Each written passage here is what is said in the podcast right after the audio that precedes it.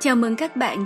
Chúng ta sẽ tiếp tục đọc quyển sách Chủ nghĩa khắc kỷ, phong cách sống bản lĩnh và bình thản của tác giả William Irvin. Phần 2. Các kỹ thuật tâm lý của chủ nghĩa khắc kỷ 4. Tưởng tượng tiêu cực Điều tồi tệ nhất có thể xảy ra là gì? Bất kỳ người thận trọng nào cũng sẽ thường xuyên suy ngẫm về những điều tồi tệ có thể xảy ra đến với mình. Lý do hiển nhiên là nhằm ngăn chặn những điều đó xảy ra.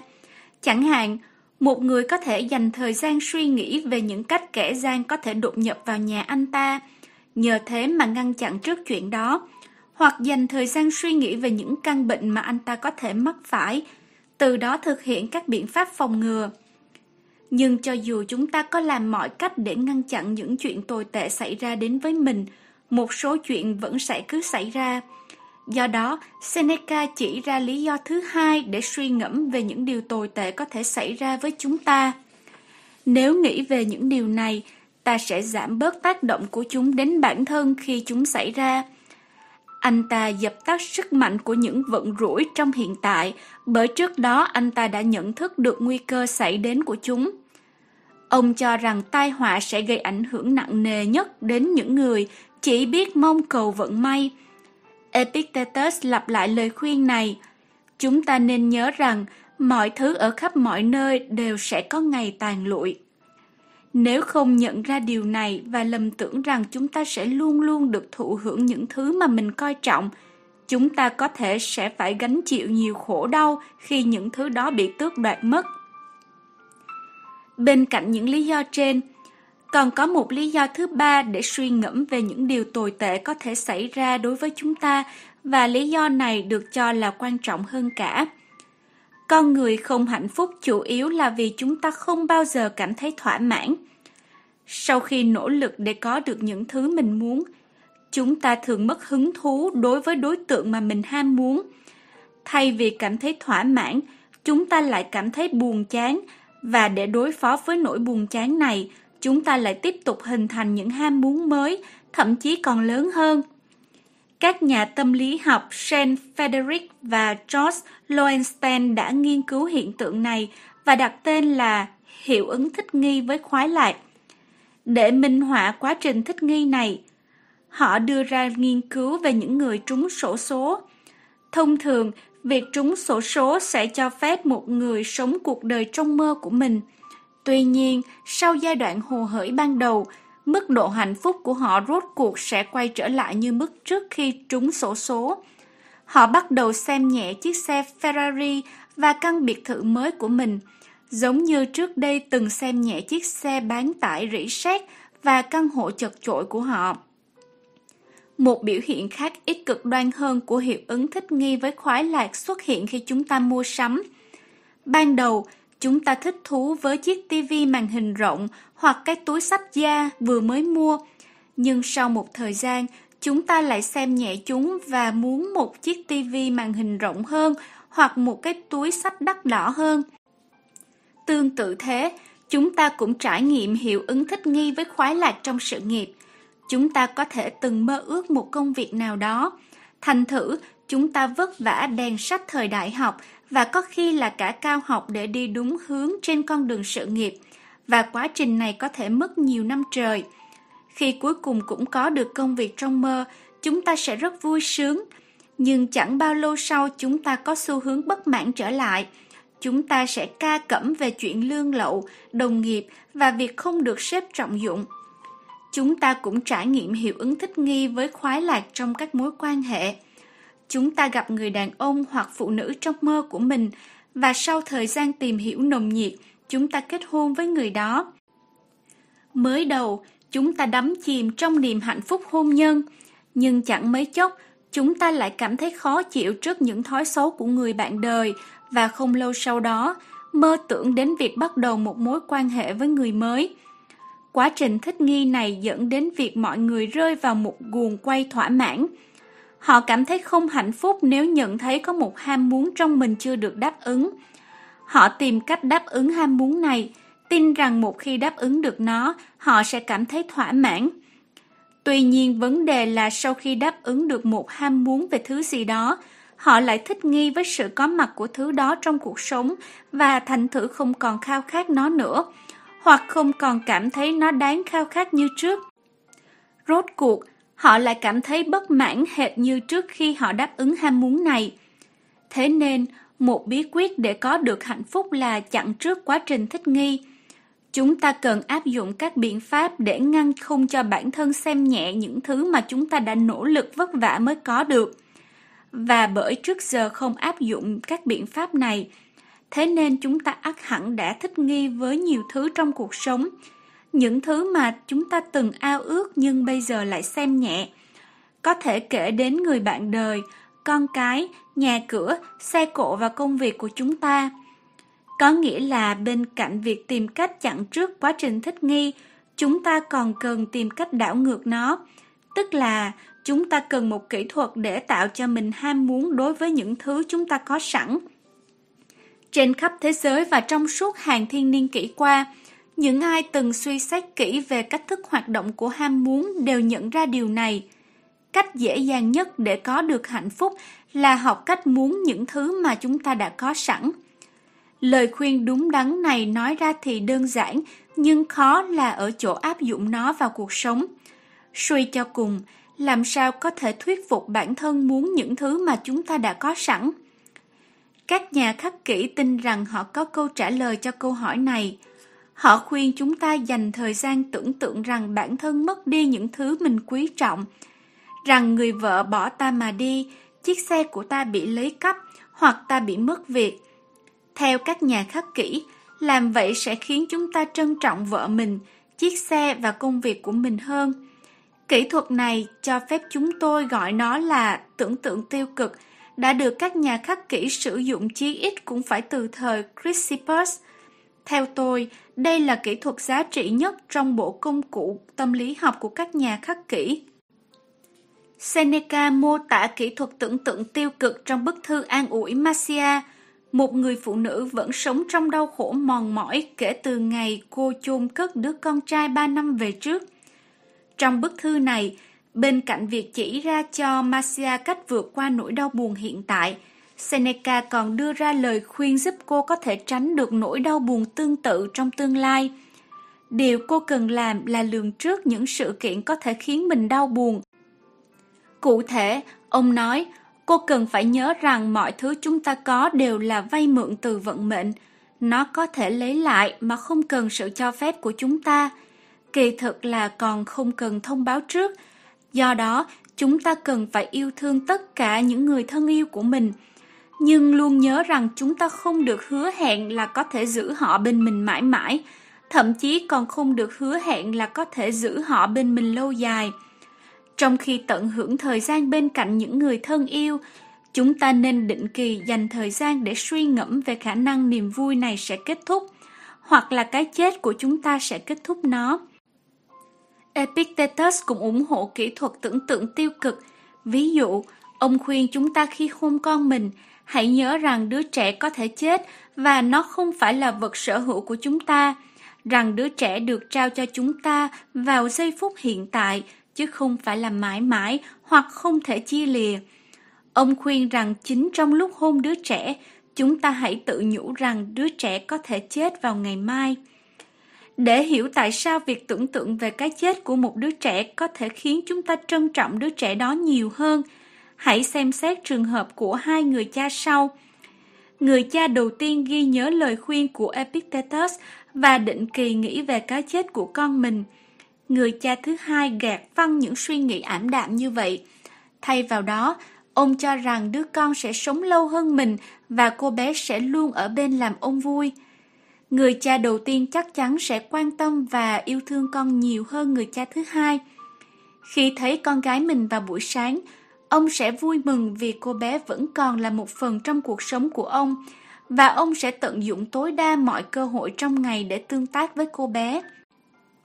Ngược lại, người cha thứ hai sẽ khó lòng có được cảm giác hạnh phúc trào dâng mỗi khi nhìn thấy đứa con vào buổi sáng.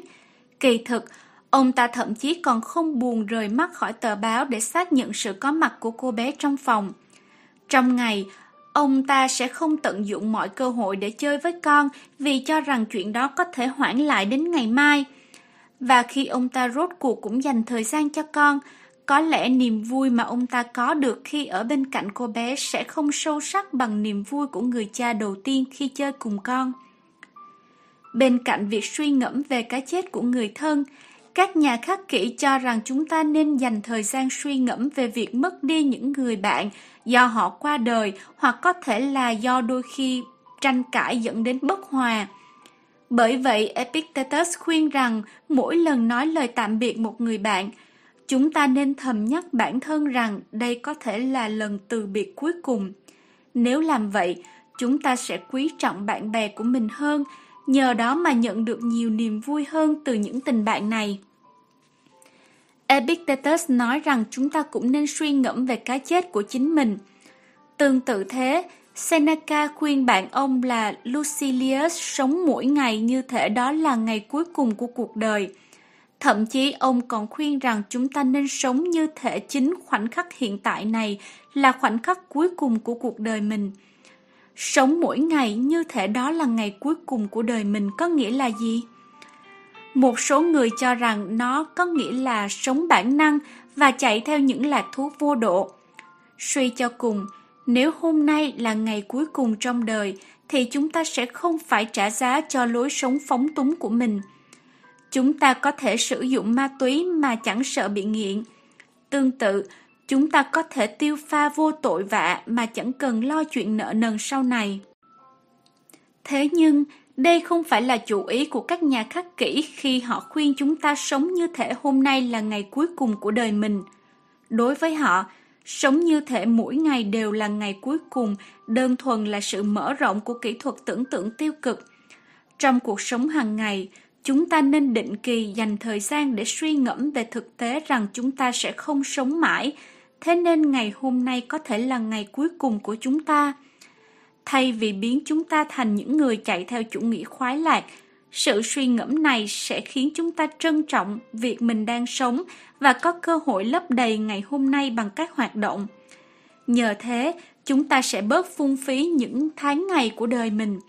Nói cách khác, khi các nhà khắc kỷ khuyên chúng ta sống mỗi ngày như thể đó là ngày cuối cùng của đời mình, họ không hướng đến việc thay đổi các hoạt động của chúng ta, mà là thay đổi trạng thái tâm trí của chúng ta khi thực hiện những hoạt động đó. Cụ thể, họ không muốn chúng ta ngừng suy nghĩ hoặc thôi lên kế hoạch cho ngày mai. Thay vào đó, họ muốn chúng ta khi suy nghĩ và lên kế hoạch cho ngày mai thì hãy nhớ trân trọng ngày hôm nay. Vậy tại sao các nhà khắc kỷ lại muốn chúng ta suy ngẫm về cái chết của mình? Đó là bởi điều này có thể giúp chúng ta tận hưởng cuộc sống nhiều hơn đáng kể. Và bên cạnh việc suy ngẫm về cái chết của bản thân, các nhà khắc kỷ còn khuyên chúng ta suy ngẫm về việc mất đi tài sản sở hữu. Phần lớn chúng ta đều dành thời giờ rảnh rỗi để nghĩ đến những thứ chúng ta muốn mà không có. Marcus nói rằng sẽ tốt hơn rất nhiều nếu dành khoảng thời gian này để nghĩ đến mọi thứ mình đang sở hữu và ngẫm xem ta sẽ nhớ chúng nhiều như thế nào nếu chúng không còn là của ta nữa. Theo đó, chúng ta nên nghĩ đến việc mình sẽ cảm thấy thế nào nếu mất đi những tài sản sở hữu, bao gồm nhà cửa, xe cộ, quần áo, thú cưng và tài khoản ngân hàng. Chúng ta sẽ cảm thấy thế nào nếu mất đi các khả năng của mình, bao gồm khả năng nghe, nói, đi lại, thở và nuốt. Chúng ta sẽ cảm thấy thế nào nếu mất đi sự tự do? Phần lớn chúng ta đang sống như trong mơ, tức là sống cuộc đời mà chúng ta từng mơ ước. Chúng ta có thể đã kết hôn được với người từng trong mộng, có những đứa con và công việc từng mơ ước, cũng như sở hữu chiếc xe mà mình từng mong mỏi mua được. Nhưng vì hiệu ứng thích nghi với khoái lạc, ngay khi chúng ta thấy mình đang sống cuộc đời như mơ, chúng ta bắt đầu xem nhẹ cuộc sống đó. Thay vì dành những ngày tháng cuộc đời để tận hưởng vận may đó, chúng ta lại dành thời gian này để hình thành và theo đuổi những giấc mơ mới, to lớn hơn. Kết quả là chúng ta không bao giờ thỏa mãn với cuộc sống của mình. Tưởng tượng tiêu cực có thể giúp chúng ta tránh được nghiệp chướng này. Nhưng còn những người rõ ràng là không hề đang sống như trong mơ thì sao? Một người vô gia cư chẳng hạn. Điểm quan trọng cần hiểu là chủ nghĩa khắc kỷ tuyệt nhiên không phải là triết lý của người giàu. Người nghèo cũng có thể hưởng lợi từ việc thực hành chủ nghĩa khắc kỷ. Mặc dù hoàn cảnh cơ hàng sẽ hạn chế họ trong nhiều việc, nhưng không thể ngăn cản họ thực hành kỹ thuật tưởng tượng tiêu cực. Hãy xét đến tình huống một người nghèo tới nỗi chỉ sở hữu duy nhất một cái khố. Hoàn cảnh của anh ta vẫn có thể trở nên bi đát hơn, anh ta có thể bị mất cái khố. Theo các nhà khắc kỹ, anh ta cũng nên suy ngẫm về khả năng này. Giả dụ là sau đó anh ta đánh mất cái khố, vậy thì chừng nào anh ta còn khỏe mạnh, hoàn cảnh của anh ta vẫn có thể trở nên bi đát hơn. Và nếu sức khỏe của anh ta xấu đi thì sao? Anh ta có thể biết ơn vì mình vẫn còn sống. Khó có chuyện ai đó rơi vào hoàn cảnh không thể bi đát hơn được nữa. Thế nên khó có ai lại không được hưởng lợi từ việc thực hành tưởng tượng tiêu cực. Ý tôi không phải là việc thực hành tưởng tượng tiêu cực sẽ khiến cuộc sống của những người chẳng có cái gì trở nên thú vị như cuộc sống của những người sung túc, mà là việc thực hành tưởng tượng tiêu cực và nói rộng ra là thực hành chủ nghĩa khắc kỷ có thể giúp những người có cuộc sống thiếu thốn bớt khổ sở. Một điểm khác cần hiểu rõ, mặc dù đưa ra lời khuyên để làm cho cuộc sống dễ chịu hơn cho những người đang bị đối xử tồi tệ và bất công, các nhà khắc kỷ tuyệt nhiên không ủng hộ những người này khuất phục trước hoàn cảnh. Các nhà khắc kỷ sẽ tìm cách cải thiện hoàn cảnh bên ngoài, nhưng đồng thời họ cũng đề xuất những việc có thể để làm giảm bớt đau khổ đến khi cải thiện được hoàn cảnh đó. Người ta có thể cho rằng các nhà khắc kỷ sẽ có xu hướng bi quan, vì họ quanh đi quẩn lại chỉ nghĩ đến những tình huống xấu nhất. Thế nhưng, chúng tôi lại nhận thấy rằng thực hành tưởng tượng tiêu cực đều đặn có tác dụng chuyển biến các nhà khắc kỷ thành những người vô cùng lạc quan. Cho phép tôi giải thích thêm về điều này. Chúng ta thường mô tả người lạc quan là người nhìn thấy ly nước của mình đầy một nửa thay vì vơi một nửa. Đối với một nhà khắc kỷ, mức độ lạc quan này mới chỉ là điểm khởi đầu. Sau khi bày tỏ thái độ cảm kích vì ly nước của anh ta đầy một nửa thay vì không có nước, anh ta tiếp tục bày tỏ niềm vui sướng vì có một cái ly. Suy cho cùng, cái ly có thể bị vỡ hoặc bị lấy cắp. Và nếu muốn, anh ta có thể tiếp tục nhận xét những đặc tính đáng ngạc nhiên của cái ly thủy tinh. Nó rẻ tiền và khá bền, không làm nước rót vào bị pha tạp mùi và nhiệm màu hơn cả, cho phép chúng ta nhìn thấy những gì nó chứa đựng. Điều này nghe có vẻ ngớ ngẩn, nhưng với một người không đánh mất khả năng tận hưởng niềm vui, thế giới là một nơi tuyệt vời. Đối với một người như vậy, những cái ly thật nhiệm màu, còn đối với những người khác, cái ly chỉ là cái ly mà thôi.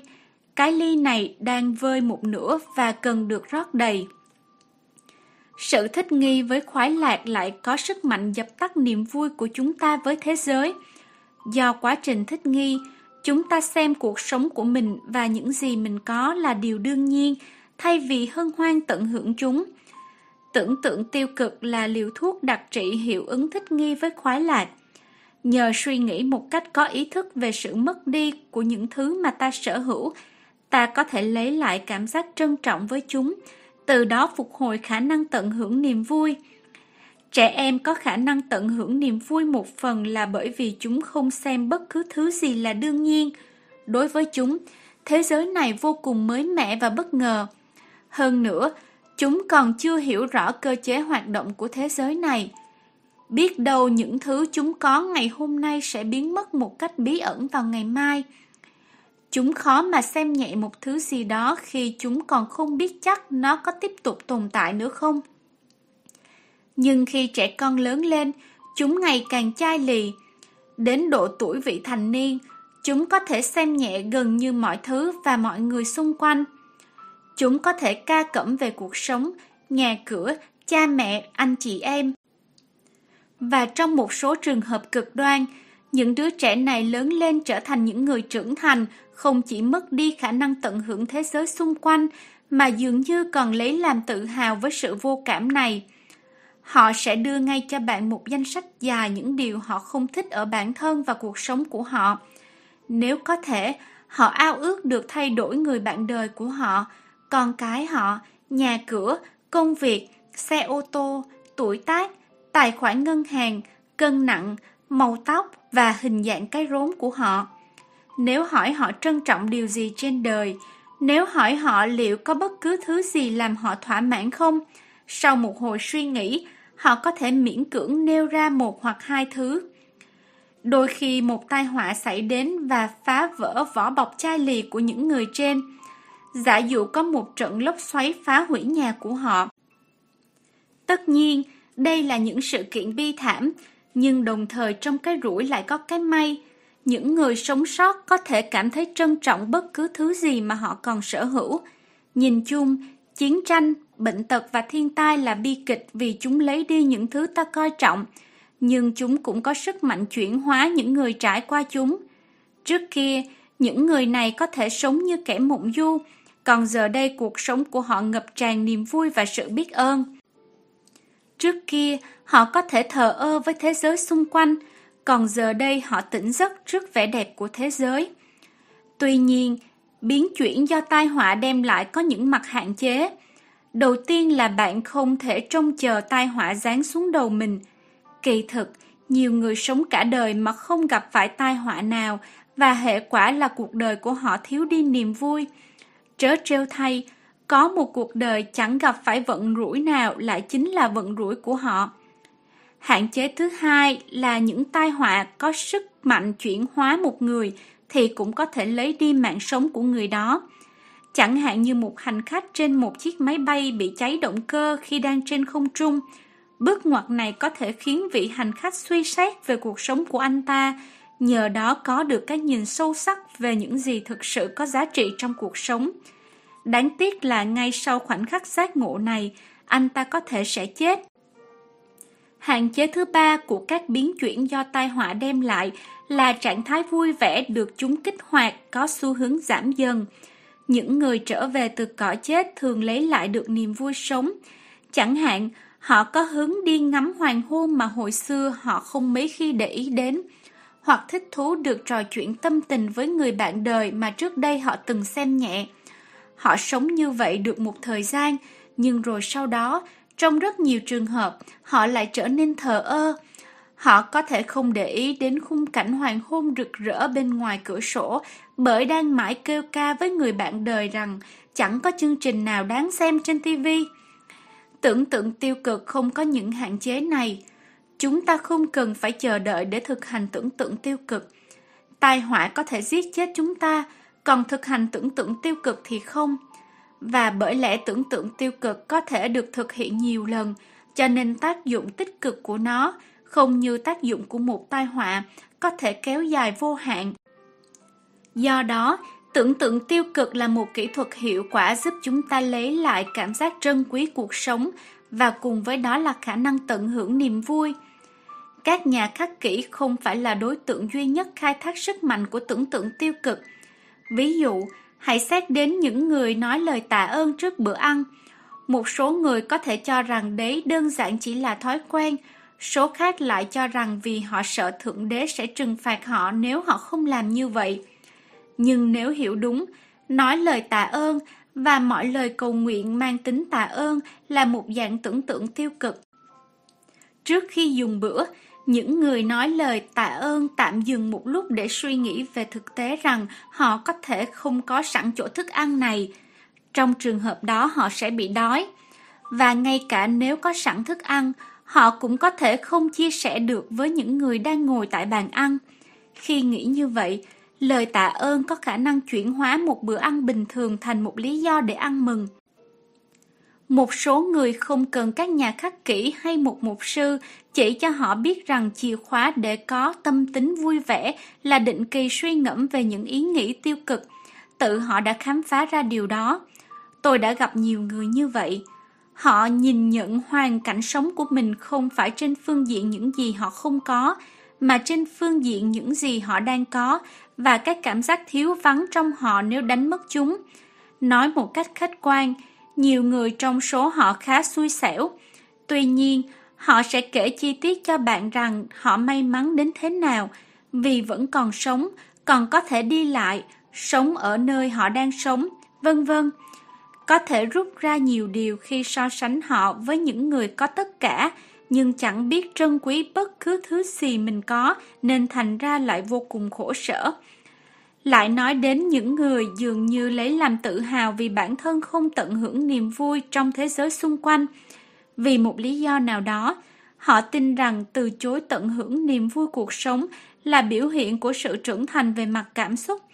Họ cho rằng nếu lúc nào cũng tận hưởng niềm vui trong mọi thứ thì thật ấu trĩ, hoặc có lẽ họ quyết định rằng từ chối tận hưởng niềm vui cuộc sống mới là hợp thời.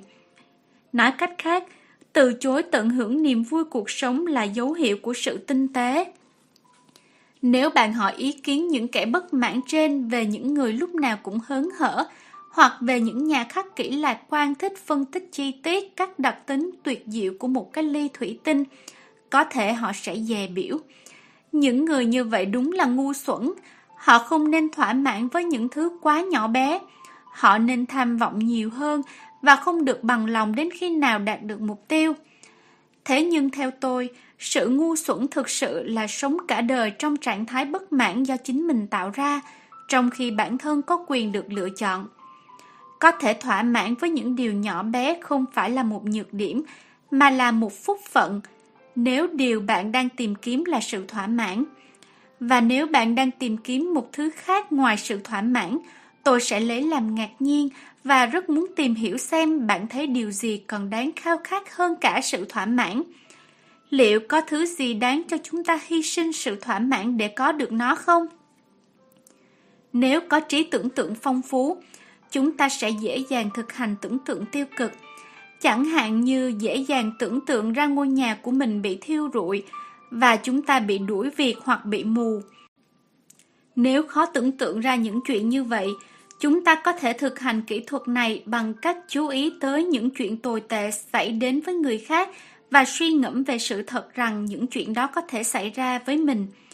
Chúng ta cũng có thể tìm hiểu lịch sử để xem tổ tiên mình từng sống thế nào – chúng ta sẽ nhanh chóng khám phá ra rằng mình đang có cuộc sống mà các vị tổ tiên hẳn sẽ xem là cuộc sống trong mơ. Chúng ta thường xem nhẹ những thứ mà tổ tiên chúng ta không hề có, bao gồm thuốc kháng sinh, máy điều hòa, giấy vệ sinh, điện thoại di động, tivi, cửa sổ, kính mắt và hoa quả tươi giữa kỳ giá rét. Khi nhận ra điều này, chúng ta có thể cảm thấy thật may mắn vì không phải sống vào thời của tổ tiên mình, Giống như cách con cháu chúng ta sau này có lẽ cũng sẽ cảm thấy thật may mắn vì không phải sống vào thời của chúng ta. Kỹ thuật tưởng tượng tiêu cực cũng có thể được dùng theo cách ngược lại. Ngoài việc tưởng tượng những điều tồi tệ từng xảy đến với người khác, xảy ra với chúng ta, chúng ta có thể tưởng tượng những chuyện tồi tệ xảy ra với chúng ta xảy đến với người khác. Trong cuốn Discourse, Epictetus ủng hộ kỹ thuật tưởng tượng phóng chiếu này. Ông nói rằng giả sử người hầu của chúng ta làm vỡ một chiếc cốc, chúng ta có thể nổi giận và trạng thái bình thản của chúng ta bị sự cố này phá vỡ. Một cách để ngăn chặn cơn giận là nghĩ về việc chúng ta sẽ cảm thấy thế nào nếu sự cố này xảy ra với người khác. Nếu đang ở nhà người khác và người hầu của họ làm vỡ cốc, rất có thể chúng ta sẽ không nổi giận, có khi chúng ta còn cố gắng xoa dịu chủ nhà. Chỉ là một cái cốc thôi mà, rơi vỡ là chuyện bình thường. Epictetus tin rằng thực hành tưởng tượng phóng chiếu sẽ giúp ta nhận rõ tính chất vô nghĩa của những chuyện tồi tệ xảy đến với mình và do đó ngăn không cho chúng phá hỏng sự bình thản của ta. Ở điểm này, một người không theo trường phái khắc kỷ có thể phản biện như sau. Các nhà khắc kỷ khuyên chúng ta theo đuổi sự bình thản và để đạt được nó, họ khuyên chúng ta thực hành tưởng tượng tiêu cực. Nhưng đây chẳng phải là một lời khuyên mâu thuẫn sao? Giả sử một nhà khắc kỷ được mời đi chơi giả ngoại, trong lúc mọi người tận hưởng buổi giả ngoại, nhà khắc kỷ sẽ ngồi trầm ngâm suy ngẫm về những chuyện có thể phá hỏng buổi giả ngoại. Món salad khoai tây có thể bị thiêu và mọi người sẽ bị ngộ độc thực phẩm. Ai đó có thể bị vỡ xương mắt cá chân trong lúc chơi bóng chày, có thể xuất hiện một trận rông bão dữ dội khiến mọi người bỏ chạy tán loạn. Có thể tôi sẽ bị sét đánh chết. Điều này nghe chẳng vui chút nào. Hơn nữa, một nhà khắc kỷ có lẽ sẽ khó lòng đạt được sự bình thản sau khi suy xét đến những viễn cảnh như vậy. Ngược lại, ông ta có thể trở nên ủ rũ và lo âu. Tuy nhiên, thật sai lầm khi cho rằng các nhà khắc kỷ dành toàn bộ thời gian để suy ngẫm về những tai họa tiềm tàng. Thay vì vậy, họ thực hành một cách định kỳ, vài lần mỗi ngày hoặc vài lần mỗi tuần. Một nhà khắc kỷ sẽ tạm ngừng tận hưởng cuộc sống để nghĩ đến chuyện tất cả những điều mà ông ta đang tận hưởng có thể bị tước mất như thế nào. Hơn nữa, có một sự khác biệt giữa suy ngẫm về chuyện gì đó tệ hại có thể xảy ra và lo lắng về nó. Suy ngẫm là một bài tập liên quan đến trí óc và chúng ta có thể thực hành mà không ảnh hưởng đến cảm xúc của mình. Chẳng hạn, một nhà khí tượng học có thể dành thời gian nghĩ về những cơn lốc xoáy mà không cảm thấy sợ chết vì lốc xoáy. Tương tự, một nhà khắc kỷ có thể suy ngẫm về những chuyện tồi tệ có thể xảy ra mà không bị âu lo chi phối. Cuối cùng, thay vì làm cho chúng ta trở nên ủ rũ, tưởng tượng tiêu cực sẽ giúp chúng ta gia tăng mức độ thích thú đối với thế giới xung quanh, bởi lẽ nó sẽ ngăn không cho chúng ta xem nhẹ thế giới này. Mặc cho, hay đúng hơn là chính vì những suy nghĩ u ám của mình, nhà khắc kỷ có thể tận hưởng buổi dã ngoại trọn vẹn hơn hẳn những người không cân nhắc đến những viễn cảnh u ám. Ông ta tham gia buổi dã ngoại trong niềm hân hoan vì hiểu rõ rằng nó hoàn toàn có thể bị phá hỏng. Lúc này, những người phê phán chủ nghĩa khắc kỷ có thể đưa ra một mối quan ngại khác. Với những thứ mà bạn không trân trọng, bạn sẽ không bận tâm đến việc đánh mất nó. Nhưng vì liên tục thực hành tưởng tượng tiêu cực, các nhà khắc kỷ sẽ rất trân trọng những người và vật xung quanh họ. Nếu vậy, chẳng phải là họ tự đặt mình vào tình thế đau khổ hay sao? Chẳng phải là họ sẽ chịu đựng nỗi đau cùng cực khi cuộc sống lấy đi những người và vật này, bởi lẽ đôi khi điều đó là không thể tránh khỏi hay sao? Để dễ hiểu, hãy xét đến ví dụ về hai người cha mà tôi đã đề cập trước đó. Người cha đầu tiên định kỳ suy ngẫm về sự ra đi của đứa trẻ và do đó không xem sự hiện diện của cô bé là đương nhiên, và trái lại, ông ta rất trân trọng cô bé. Người cha thứ hai thì giả định rằng đứa trẻ sẽ mãi mãi ở bên ông ta và do đó không biết trân trọng cô bé. Người ta có thể lập luận rằng bởi lẽ người cha thứ hai không trân trọng con mình nên ông ta sẽ hờ hững trước cái chết của đứa con. Còn người cha đầu tiên sẽ đau khổ tột cùng nếu đứa con bị chết vì ông ta vô cùng trân trọng cô bé. Theo tôi, các nhà khắc kỷ sẽ đáp trả bằng cách lập luận rằng người cha thứ hai chắc chắn sẽ đau khổ trước cái chết của đứa con. Ông ta sẽ cảm thấy vô cùng hối hận vì đã không trân trọng cô bé. Rất có thể ông ta sẽ bị những suy nghĩ như giá như giày vò. Giá như tôi dành nhiều thời gian để chơi với con bé hơn. Giá như tôi kể nhiều chuyện cho con bé nghe trước lúc đi ngủ hơn. Giá như tôi đến dự buổi biểu diễn vĩ cầm của con bé thay vì đi chơi gôn. Tuy nhiên, người cha đầu tiên sẽ không có những tiếc nuối tương tự, bởi lẽ ông ta trân trọng con gái mình nên đã tận dụng mọi cơ hội để tương tác với cô bé.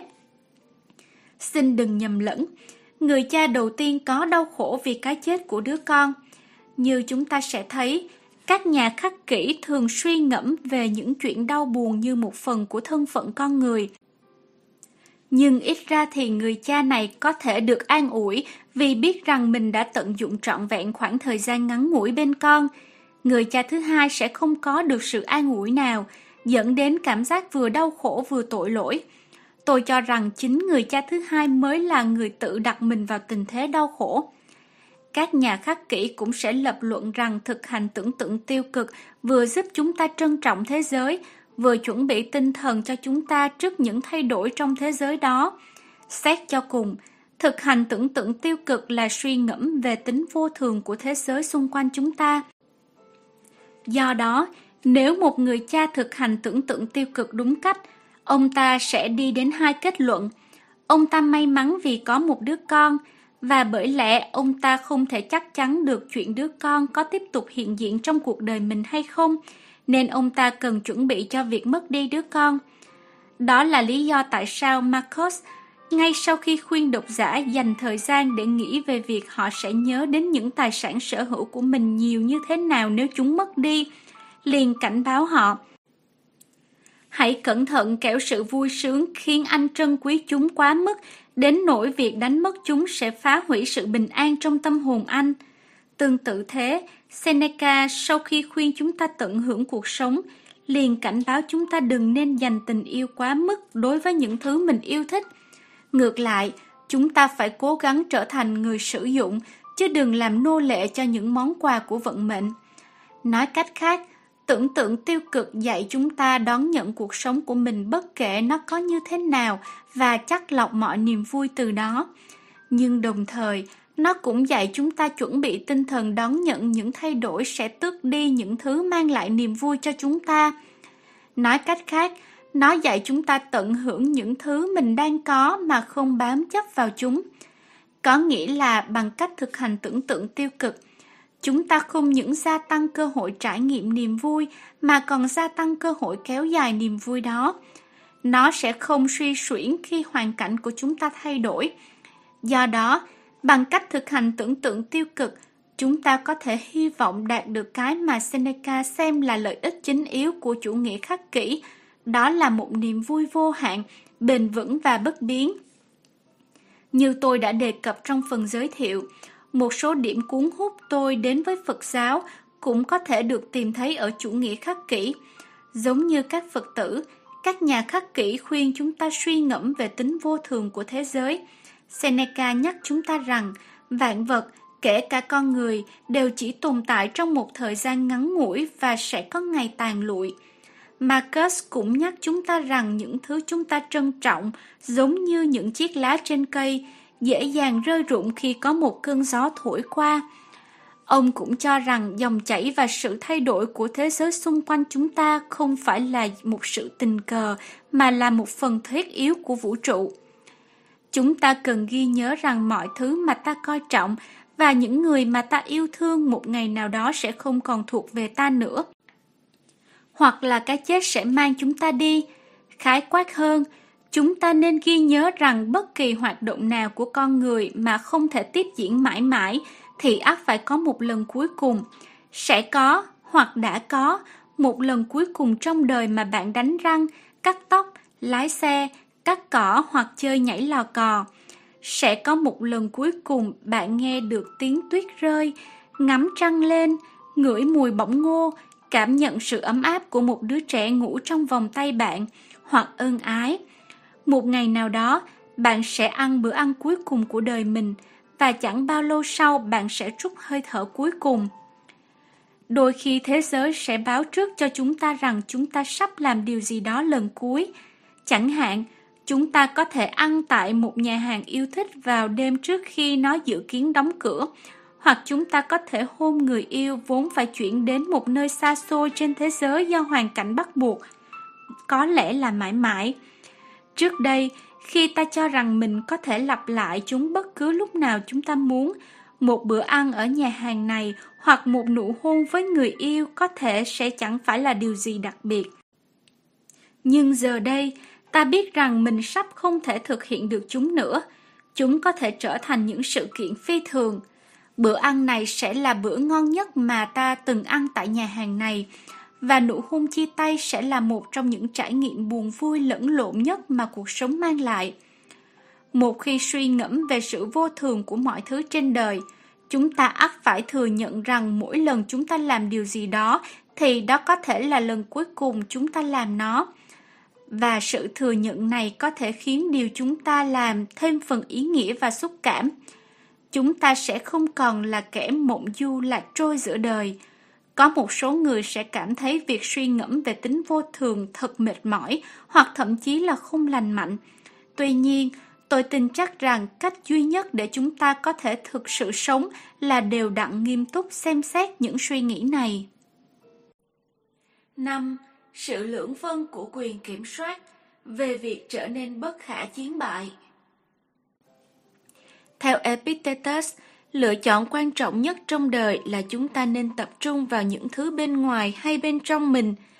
Phần lớn mọi người chọn vé thứ nhất vì họ nghĩ rằng những tổn hại và lợi ích đến từ bên ngoài bản thân. Thế nhưng, theo Epictetus, một triết gia, một người thấu hiểu triết lý khắc kỷ sẽ chọn điều ngược lại. Anh ta sẽ tìm kiếm mọi lợi ích và tổn hại từ chính bản thân mình. Cụ thể hơn, anh ta sẽ từ bỏ những phần thưởng mà thế giới bên ngoài mang lại nhằm đạt được sự bình yên, tự do và thanh thản. Với lời khuyên này, Epictetus đảo ngược logic thông thường trong việc thỏa mãn mong muốn. Nếu bạn hỏi mọi người cách để đạt được sự mãn nguyện, phần lớn sẽ nói rằng bạn phải nỗ lực để có được nó. Bạn phải vạch ra các chiến lược giúp bạn thực hiện mong muốn của mình rồi triển khai chúng. Nhưng theo Epictetus, chúng ta không bao giờ có thể vừa hạnh phúc vừa khao khát những thứ không có trong hiện tại. Ông cho rằng một chiến lược khả quan hơn để đạt được mục tiêu là chỉ đặt mục tiêu hướng đến những thứ dễ dàng đạt được và lý tưởng nhất là hướng đến những thứ mà bạn chắc chắn có thể đạt được. Trong khi hầu hết mọi người tìm kiếm sự mãn nguyện bằng cách thay đổi thế giới xung quanh họ, Epictetus khuyên chúng ta tìm kiếm sự mãn nguyện bằng cách thay đổi chính bản thân mình, chính xác hơn là thay đổi những mong muốn của mình. Và ông không phải là người duy nhất đưa ra lời khuyên này. Kỳ thực, đây là lời khuyên được gần như mọi triết gia và mọi nhà tư tưởng tôn giáo đưa ra. Đó đều là những người đã suy ngẫm về ham muốn và nguồn cơn dẫn đến sự bất mãn của con người. Họ đều đồng tình rằng nếu bạn tìm kiếm sự mãn nguyện, thì thay đổi bản thân và điều mà bạn mong muốn sẽ tốt hơn và dễ hơn so với thay đổi thế giới xung quanh bạn. Epictetus cho rằng khao khát tối quan trọng trong bạn phải là khao khát bản thân không bị những khao khát mà bạn sẽ không thể đạt được làm cho tuyệt vọng. Những khao khát khác của bạn cần phải thuận theo khao khát này, và nếu chúng không thuận theo, bạn phải làm mọi cách để dập tắt chúng. Nếu làm được như vậy, bạn sẽ không còn lo lắng liệu bản thân có đạt được điều mình muốn hay không, và cũng không còn thất vọng vì không đạt được điều mình muốn. Thật vậy, Epictetus nói rằng bạn sẽ trở nên bất khả chiến bại. Nếu bạn từ chối tham gia những cuộc thi mà bạn có khả năng thua, thì bạn sẽ không bao giờ thua. Cuốn sách Handbook của Epictetus mở đầu bằng nhận định nổi tiếng sau. Một số thứ tùy thuộc vào chúng ta và một số khác thì không.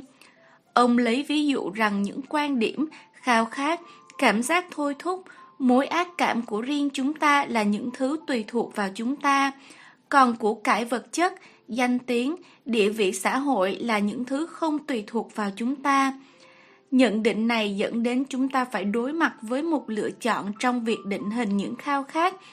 Chúng ta có thể mong muốn những thứ tùy thuộc vào chúng ta hoặc mong muốn những thứ không tùy thuộc vào chúng ta.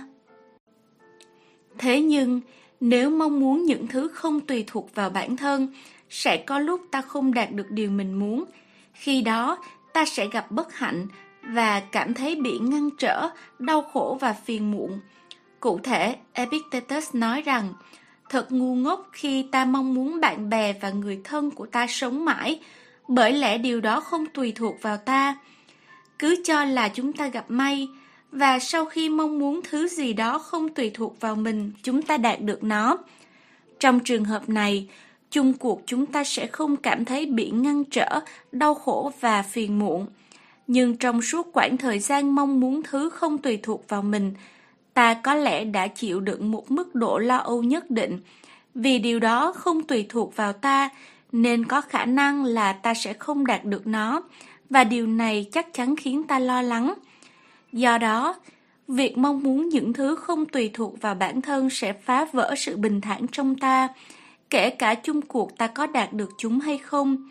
Tóm lại, hễ ta khao khát một thứ không tùy thuộc vào mình, sự bình thản của ta rất có thể sẽ bị phá vỡ. Nếu không có được thứ ta muốn, ta sẽ phiền muộn, còn nếu có được, ta sẽ phải chịu đựng nỗi lo âu trong quá trình đạt được nó. Lại xét đến sự lưỡng phân của quyền kiểm soát, Epictetus nói rằng một số thứ tùy thuộc vào chúng ta và một số thứ khác không tùy thuộc vào chúng ta. Vấn đề của nhận định này là cụm từ, một số thứ khác không tùy thuộc vào chúng ta rất mơ hồ.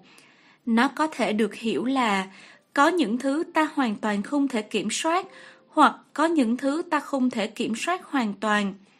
Nếu hiểu theo cách thứ nhất, ta có thể diễn giải lại sự phân chia của Epictetus như sau. Có những thứ ta toàn quyền kiểm soát và những thứ ta hoàn toàn không thể kiểm soát. Nhưng nếu diễn giải như vậy, sự phân chia này thành ra sai vì nó không tính đến sự tồn tại của những thứ mà ta có thể kiểm soát một phần. Chẳng hạn, xét đến việc tôi giành chiến thắng trong một trận đấu quần vợt. Đây không phải là thứ tôi có toàn quyền kiểm soát. Kể cả tôi có tập luyện chăm chỉ và cố gắng thi đấu hết sức đi chăng nữa, tôi vẫn có thể thua. Nhưng nó cũng không phải là thứ tôi hoàn toàn không thể kiểm soát. Tuy việc tập luyện chăm chỉ và cố gắng thi đấu hết sức không đảm bảo rằng tôi sẽ thắng, nhưng chúng chắc chắn sẽ ảnh hưởng đến cơ hội thắng cuộc của tôi. Do đó, giành chiến thắng trong một trận đấu quần vợt là ví dụ về thứ tôi có thể kiểm soát một phần. Điều này cho thấy cụm từ, một số thứ khác thì không tùy thuộc vào chúng ta, nên hiểu theo cách thứ hai.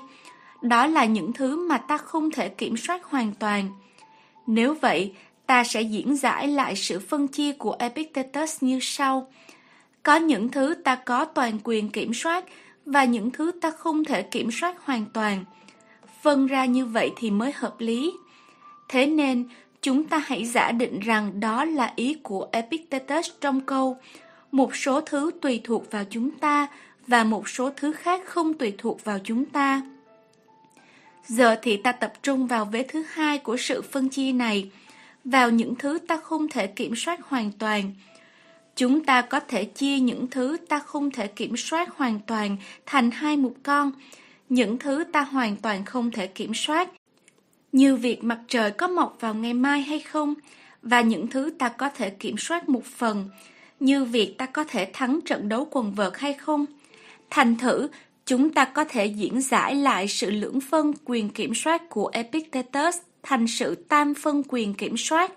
Những thứ ta có toàn quyền kiểm soát, những thứ ta hoàn toàn không thể kiểm soát và những thứ ta có thể kiểm soát một phần. Mọi thứ ta gặp phải trên đời đều rơi vào một và chỉ một trong ba mục này. Trong nhận định của mình về sự lưỡng phân quyền kiểm soát, Epictetus đã nói một cách chí lý rằng thật ngu ngốc nếu ta dành thời gian lo lắng về những thứ không tùy thuộc vào mình, bởi lẽ đã không tùy thuộc vào mình thì lo lắng cũng vô ích. Thay vào đó, ta nên quan tâm đến những thứ tùy thuộc vào mình, vì ta có thể hiện thực hóa chúng hoặc ngăn ngừa chúng xảy ra. Thế nhưng, khi diễn giải lại sự lưỡng phân kiểm soát này thành tam phân, ta cũng cần phải diễn giải lại lời khuyên của ông về điều gì đáng để lo lắng và điều gì không. Trước hết, hiển nhiên là ta cần phải tập trung thời gian và năng lượng vào những thứ mà ta có toàn quyền kiểm soát. Trong những trường hợp này, nỗ lực của ta sẽ mang lại kết quả đảm bảo. Hơn nữa, vì có thể kiểm soát hoàn toàn những thứ này nên nhìn chung, ta sẽ chỉ mất tương đối ít thời gian và năng lượng để đảm bảo thu được kết quả. Thành thử, sẽ thật ngu ngốc nếu ta không tập trung vào chúng. Vậy những thứ ta có toàn quyền kiểm soát là gì? Trong đoạn trích dẫn bên trên, Epictetus nói rằng chúng ta có toàn quyền kiểm soát những quan điểm, cảm giác thôi thúc, khao khát và mối ác cảm của bản thân. Tôi đồng tình với Epictetus rằng chúng ta có thể kiểm soát hoàn toàn những quan điểm của mình, miễn là chúng ta hiểu đúng ý nghĩa của từ quan điểm, tôi sẽ nói rõ hơn sau. Thế nhưng, tôi cảm thấy chưa ổn lắm nếu xếp cảm giác thôi thúc, khao khát và mối ác cảm vào một những thứ ta có toàn quyền kiểm soát. Theo tôi, chúng nên được xếp vào một những thứ ta có thể kiểm soát một phần, hoặc trong một số trường hợp, vào một những thứ ta hoàn toàn không thể kiểm soát. Cho phép tôi được giải thích lý do. Giả dụ tôi đang ở trong một sòng bài và khi bước qua một bàn roulette, tôi chợt có cảm giác thôi thúc muốn đặt cược vào số 17. Tôi có thể phần nào kiểm soát được việc mình có thể làm theo cảm giác thôi thúc này hay không, nhưng hoàn toàn không thể kiểm soát việc cảm giác đó trỗi dậy trong tôi. Nếu là một cảm giác thôi thúc thực sự, chúng ta không thể ngăn mình cảm nhận nó. Điều tương tự cũng đúng đối với nhiều, nhưng không phải là tất cả khao khát của tôi. Ví dụ trong thời gian ăn kiêng, tôi có thể đột nhiên thèm ăn kem. Tôi có thể phần nào kiểm soát được việc mình có hành động theo cơn thèm này hay không, nhưng hoàn toàn không thể kiểm soát được cơn thèm đó trỗi dậy trong tôi. Tương tự, tôi không thể dối lòng về việc tôi có mối ác cảm đối với loài nhện. Bằng sức mạnh ý chí, tôi có thể bất chấp mối ác cảm này để nhặt lên và xử lý một con nhện Tanratula, nhưng tôi vẫn không thể nào thích nổi chúng. Từ những ví dụ trên, tôi cho rằng Epictetus đã nhầm khi xếp cảm giác thôi thúc, khao khát và mối ác cảm vào một những thứ ta có toàn quyền kiểm soát. Thay vì vậy, chúng thuộc vào một những thứ ta có thể kiểm soát một phần, hoặc trong một số tình huống thuộc vào một những thứ ta hoàn toàn không thể kiểm soát. Nhưng tôi cũng cần nói thêm rằng có thể việc chuyển ngữ đã làm sai lệch đi sắc thái nghĩa quan trọng nào đó, rằng quan niệm của Epictetus về cảm giác thôi thúc, khao khát và mối ác cảm không giống với quan niệm của chúng ta. Vậy những thứ ta có toàn quyền kiểm soát là gì? Trước hết, tôi nghĩ rằng chúng ta có thể kiểm soát hoàn toàn những mục tiêu mình tự đặt ra. Chẳng hạn, tôi có toàn quyền kiểm soát mục tiêu của mình là trở thành giáo hoàng tiếp theo, một triệu phú hoặc một tu sĩ. Cũng phải nói thêm rằng là mặc dù tôi có toàn quyền kiểm soát những mục tiêu đặt ra cho bản thân, nhưng hiển nhiên là tôi không thể kiểm soát hoàn toàn việc mình có đạt được chúng hay không. Việc đạt được những mục tiêu này thường thuộc vào một những thứ tôi có thể kiểm soát một phần. Một thứ nữa mà tôi nghĩ rằng chúng ta có toàn quyền kiểm soát là các giá trị của bản thân. Chẳng hạn, chúng ta có toàn quyền kiểm soát việc chúng ta coi trọng danh vọng, tiền tài, lạc thú hay sự bình thản. Dĩ nhiên, việc chúng ta có sống theo các giá trị đó hay không lại là một chuyện khác. Đó là thứ ta chỉ có thể kiểm soát một phần. Như ở đoạn trước, Epictetus cho rằng chúng ta có toàn quyền kiểm soát những quan điểm của bản thân. Nếu ý ông ở đây là quan điểm của ta về những mục tiêu nào nên đặt ra cho bản thân, hoặc quan điểm của ta về giá trị của mọi thứ, thì tôi đồng tình với ông rằng quan điểm là thứ tùy thuộc vào chúng ta. Hiển nhiên là chúng ta nên dành thời gian và năng lượng để đặt mục tiêu cho bản thân và xác định các giá trị của mình. Việc này sẽ không đòi hỏi nhiều thời gian và năng lượng. Hơn nữa, phần thưởng cho việc lựa chọn những mục tiêu và giá trị phù hợp có thể vô cùng to lớn. Thật vậy, Marcus nghĩ rằng bí quyết để có được một cuộc sống tốt đẹp là trân trọng những thứ thật sự có giá trị và thờ ơ với những thứ không có giá trị. Ông nói thêm rằng bởi lẽ việc gán giá trị cho mọi thứ nằm trong khả năng của chúng ta, thế nên việc sống một cuộc đời tốt đẹp cũng nằm trong khả năng của chúng ta.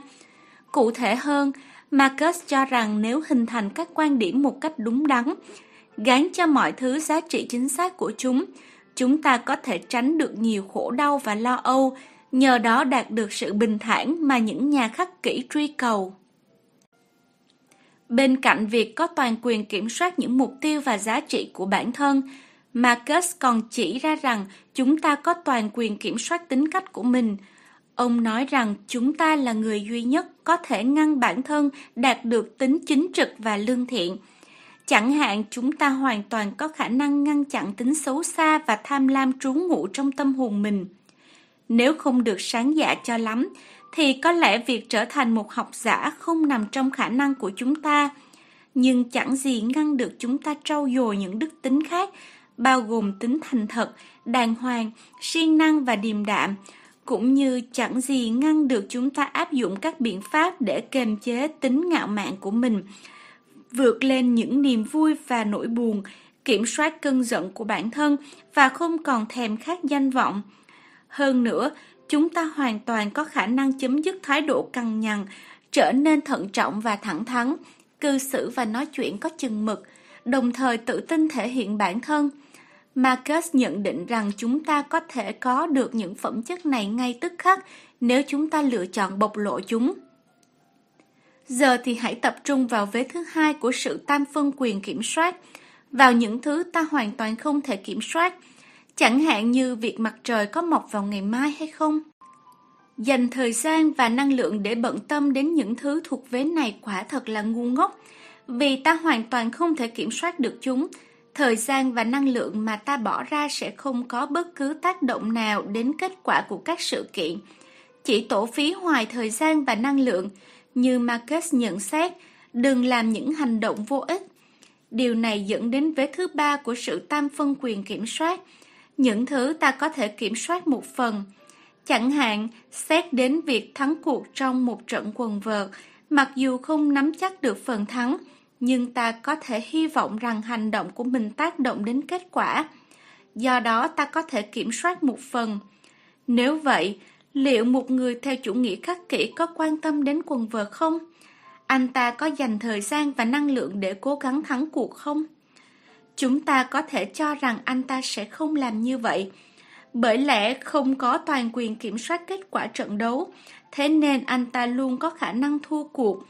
Nhưng nếu thua cuộc, anh ta rất có thể sẽ bị buồn bực, và nếu như vậy sự bình thản của anh ta sẽ bị xáo trộn. Khi đó, có thể suy nghĩ rằng hướng đi an toàn hơn với người theo chủ nghĩa khắc kỷ này có lẽ là hạn chế chơi quần vợt.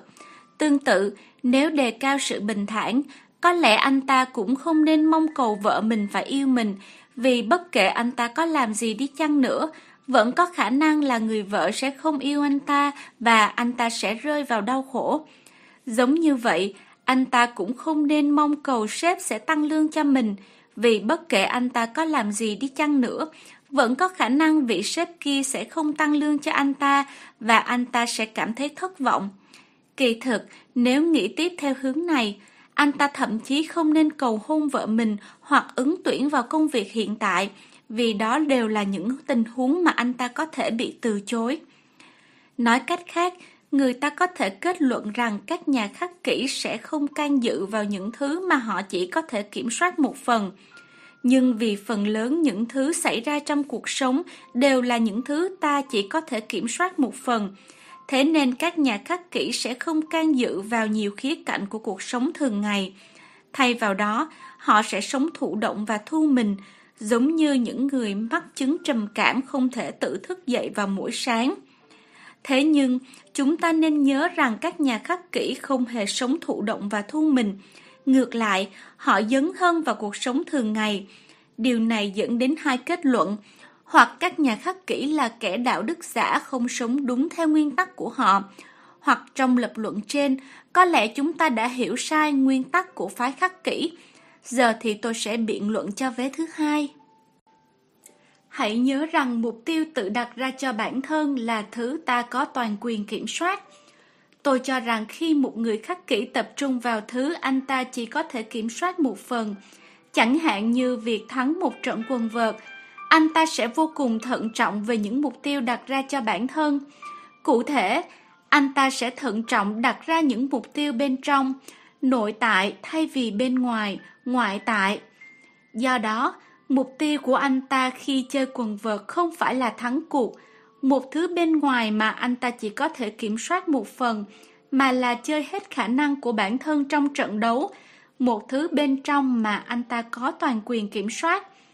Bằng cách lựa chọn mục tiêu này, anh ta sẽ không cảm thấy bực bội hoặc thất vọng nếu thua cuộc, bởi lẽ mục tiêu của anh ta không phải là giành chiến thắng, Do đó anh ta vẫn sẽ đạt được mục tiêu của mình chừng nào còn chơi hết sức có thể. Sự bình thản của anh ta sẽ không bị xáo trộn. Điểm đáng chú ý ở đây là việc chơi hết mình trong trận đấu và việc thắng cuộc có quan hệ nhân quả. Rõ ràng là còn cách nào tốt hơn để giành chiến thắng ngoài việc chơi hết sức mình cơ chứ? Các nhà khắc kỷ nhận ra rằng những mục tiêu nội tại sẽ ảnh hưởng đến thành tích bên ngoài của họ, nhưng họ cũng nhận ra rằng những mục tiêu mà chúng ta chủ động đặt ra cho bản thân có thể tác động đáng kể đến trạng thái cảm xúc của chúng ta sau đó. Cụ thể, nếu đặt mục tiêu thắng cuộc, chúng ta chẳng những không gia tăng mà còn làm giảm cơ hội chiến thắng của mình. Ngay từ đầu trận, nếu tình hình không được khả quan, chúng ta sẽ bị rối, kéo theo ảnh hưởng tiêu cực đến lối chơi trong khoảng thời gian còn lại của trận đấu, do đó làm giảm cơ hội chiến thắng. Hơn nữa, khi đặt mục tiêu thắng cuộc, chúng ta còn gia tăng đáng kể khả năng bị thất vọng vì kết quả trận đấu. Mặt khác, nếu đặt mục tiêu chơi hết sức trong trận đấu, chúng ta không làm giảm đi cơ hội chiến thắng, nhưng lại giảm đi khả năng bị thất vọng vì kết quả trận đấu. Do đó, dường như việc nội tại hóa những mục tiêu liên quan đến quần vợt là một sự lựa chọn hiển nhiên và dễ dàng. Đặt mục tiêu chơi hết sức mình có ưu điểm là giảm thiểu cảm giác khổ sở trong tương lai và có rất ít hoặc hầu như không có nhược điểm. Với những khía cạnh khác quan trọng hơn trong cuộc sống, một nhà khắc kỷ cũng sẽ có thái độ thận trọng tương tự trong việc đặt mục tiêu cho bản thân. Chẳng hạn, các nhà khắc kỹ sẽ khuyên tôi nên quan tâm đến việc vợ con có yêu tôi hay không, mặc dù tôi chỉ có thể kiểm soát phần nào điều đó. Nhưng khi quan tâm đến điều này, tôi không nên đặt mục tiêu khiến vợ tôi yêu tôi, một mục tiêu bên ngoài, vì dù có làm gì đi chăng nữa, tôi vẫn có thể thất bại và thành ra thất vọng. Thay vào đó, tôi nên đặt một mục tiêu nội tại, đó là hành xử một cách yêu thương nhất có thể trong khả năng của mình. Tương tự đối với cấp trên, tôi nên đặt mục tiêu là làm tốt nhất có thể công việc của mình. Đó là những mục tiêu mà tôi có thể đạt được bất kể vợ hoặc cấp trên của tôi phản ứng như thế nào đi chăng nữa. Bằng cách nội tại hóa những mục tiêu trong cuộc sống thường ngày, các nhà khắc kỷ có khả năng duy trì sự bình thản trong khi xử lý những vấn đề mà họ chỉ có thể kiểm soát phần nào. Theo tôi, việc nội tại hóa mục tiêu là vô cùng quan trọng nếu chúng ta làm trong một ngành nghề mà ở đó sự thất bại bên ngoài là phổ biến. Chẳng hạn, xét đến một nhà văn giàu tham vọng, để thành công trong sự nghiệp này, cô phải chiến đấu và giành phần thắng trên hai mặt trận. Cô phải tinh thông kỹ thuật viết của mình, đồng thời phải ứng phó với những lời từ chối. Hầu hết các nhà văn đều bị các nhà xuất bản từ chối vô số lần trước khi nhận được sự đồng ý. Trong hai mặt trận này, hầu hết mọi người đều thấy mặt trận thứ hai là khắc nghiệt nhất. Không biết bao nhiêu người ấp ủ ước muốn trở thành nhà văn đã không dám gửi bản thảo của mình chỉ vì họ khiếp sợ phải nghe lời từ chối. Và không biết bao nhiêu người ấp ủ ước muốn trở thành nhà văn đã tuyệt vọng vì bị nhà xuất bản từ chối một lần, thế rồi không bao giờ gửi bản thảo lại nữa. Vậy làm thế nào để nhà văn giàu tham vọng trên giảm thiểu được ảnh hưởng tâm lý của việc bị từ chối và nhờ đó gia tăng cơ hội thành công? Đó là một cách là nội tại hóa mục tiêu liên quan đến việc viết tiểu thuyết. Cô không nên gắn mục tiêu vào những thứ bên ngoài mà cô có quá ít sự kiểm soát, chẳng hạn như việc tác phẩm có được xuất bản hay không, mà nên gắn với những thứ bên trong mà cô có quyền kiểm soát đáng kể. Chẳng hạn như cô sẽ làm việc cực lực đến mức độ nào cho bản thảo, hoặc cô sẽ gửi bản thảo đi bao nhiêu lần trong một khoảng thời gian định trước. Ý tôi không phải là nhờ nội tại hóa mục tiêu, nhà văn này có thể triệt tiêu hoàn toàn cảm giác cay đắng khi nhận được thư từ chối, hoặc chuyện thường xảy ra là cô không nhận được bất cứ phản hồi nào. Tuy nhiên, nó có thể giảm đáng kể cảm giác cay đắng này. Thay vì ủ rũ cả năm trời trước khi tiếp tục gửi bản thảo đi, cô có thể giảm thời gian chán nản xuống còn một tuần hoặc thậm chí một ngày, và thay đổi này sẽ làm gia tăng đáng kể cơ hội bản thảo của cô được xuất bản. Độc giả có thể nhận xét rằng kỹ thuật nội tại hóa mục tiêu này chẳng qua chỉ là một chiêu trò tâm lý. Mục tiêu thực sự của nhà văn trên rõ ràng là tác phẩm của cô được xuất bản, một điều cô biết rất rõ. Và có người sẽ cho rằng khi khuyên cô nội tại hóa những mục tiêu liên quan đến tác phẩm này, Thực ra tôi đang khuyên cô giả bộ như không hề đặt mục tiêu là xuất bản được tác phẩm đó. Để đáp lại nhận xét này, tôi xin chỉ ra rằng bằng cách dành thời gian luyện tập nội tại hóa mục tiêu, người ta có thể phát triển khả năng chỉ quan tâm đến những mục tiêu nội tại. Trong trường hợp này, chúng sẽ trở thành mục tiêu thực sự của người đó. Hơn nữa, kể cả kỹ thuật nội tại hóa này chỉ là một chiêu trò tâm lý, thì nó cũng là một chiêu trò hữu ích.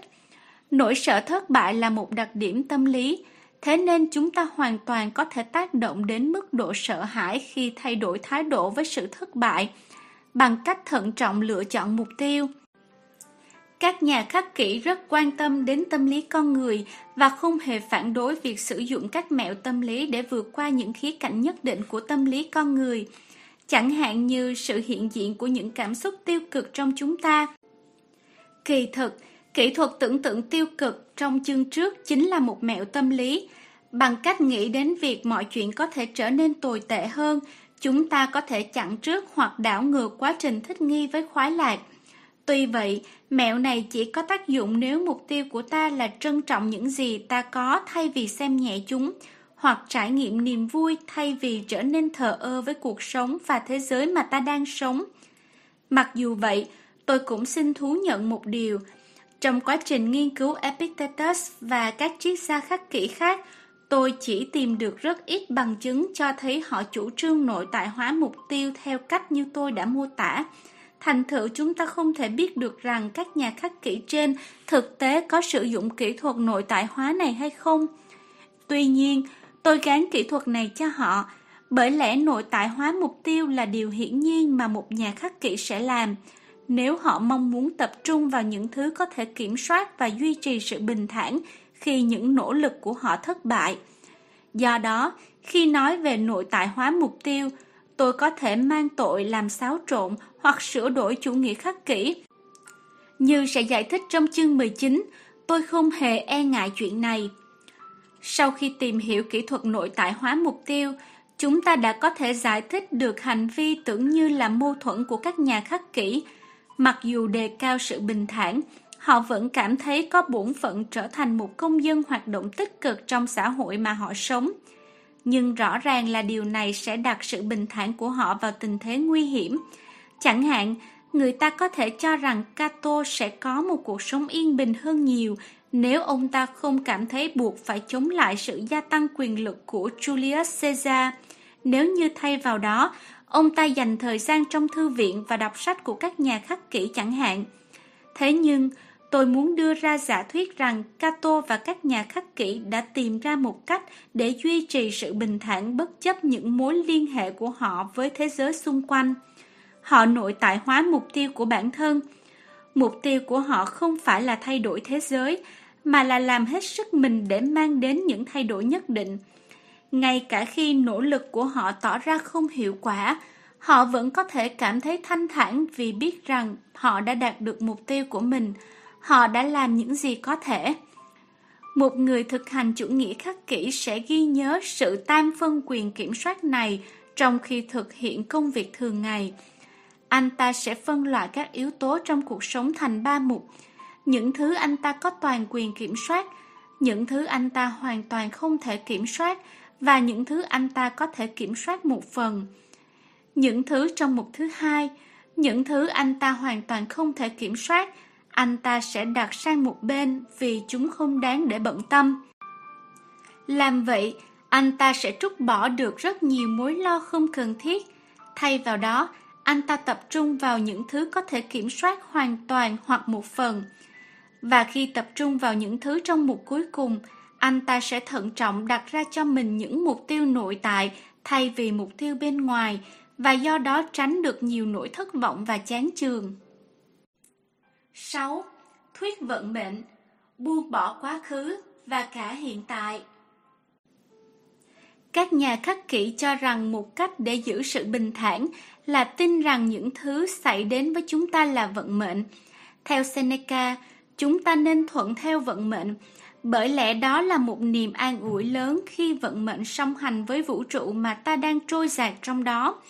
Theo Epictetus, cần phải luôn tâm niệm rằng chúng ta chỉ là những diễn viên trong một vở kịch của người khác, hay nói chính xác hơn, của vận mệnh. Chúng ta không thể chọn vai diễn của mình trong vở kịch này, nhưng bất kể được phân vai nào, chúng ta cũng phải diễn hết khả năng. Nếu được vận mệnh phân vai người ăn xin, thì chúng ta cần phải diễn vai đó thật tốt. Tương tự nếu chúng ta được phân vai vua chúa. Nếu muốn cuộc đời mình trở nên tốt đẹp, Epictetus khuyên chúng ta thay vì mong muốn mọi sự thuận theo ý mình, chúng ta hãy làm cho những mong muốn của mình thuận theo mọi sự. Nói cách khác, chúng ta nên mong cầu mọi sự xảy đến đúng như chúng cần phải xảy đến.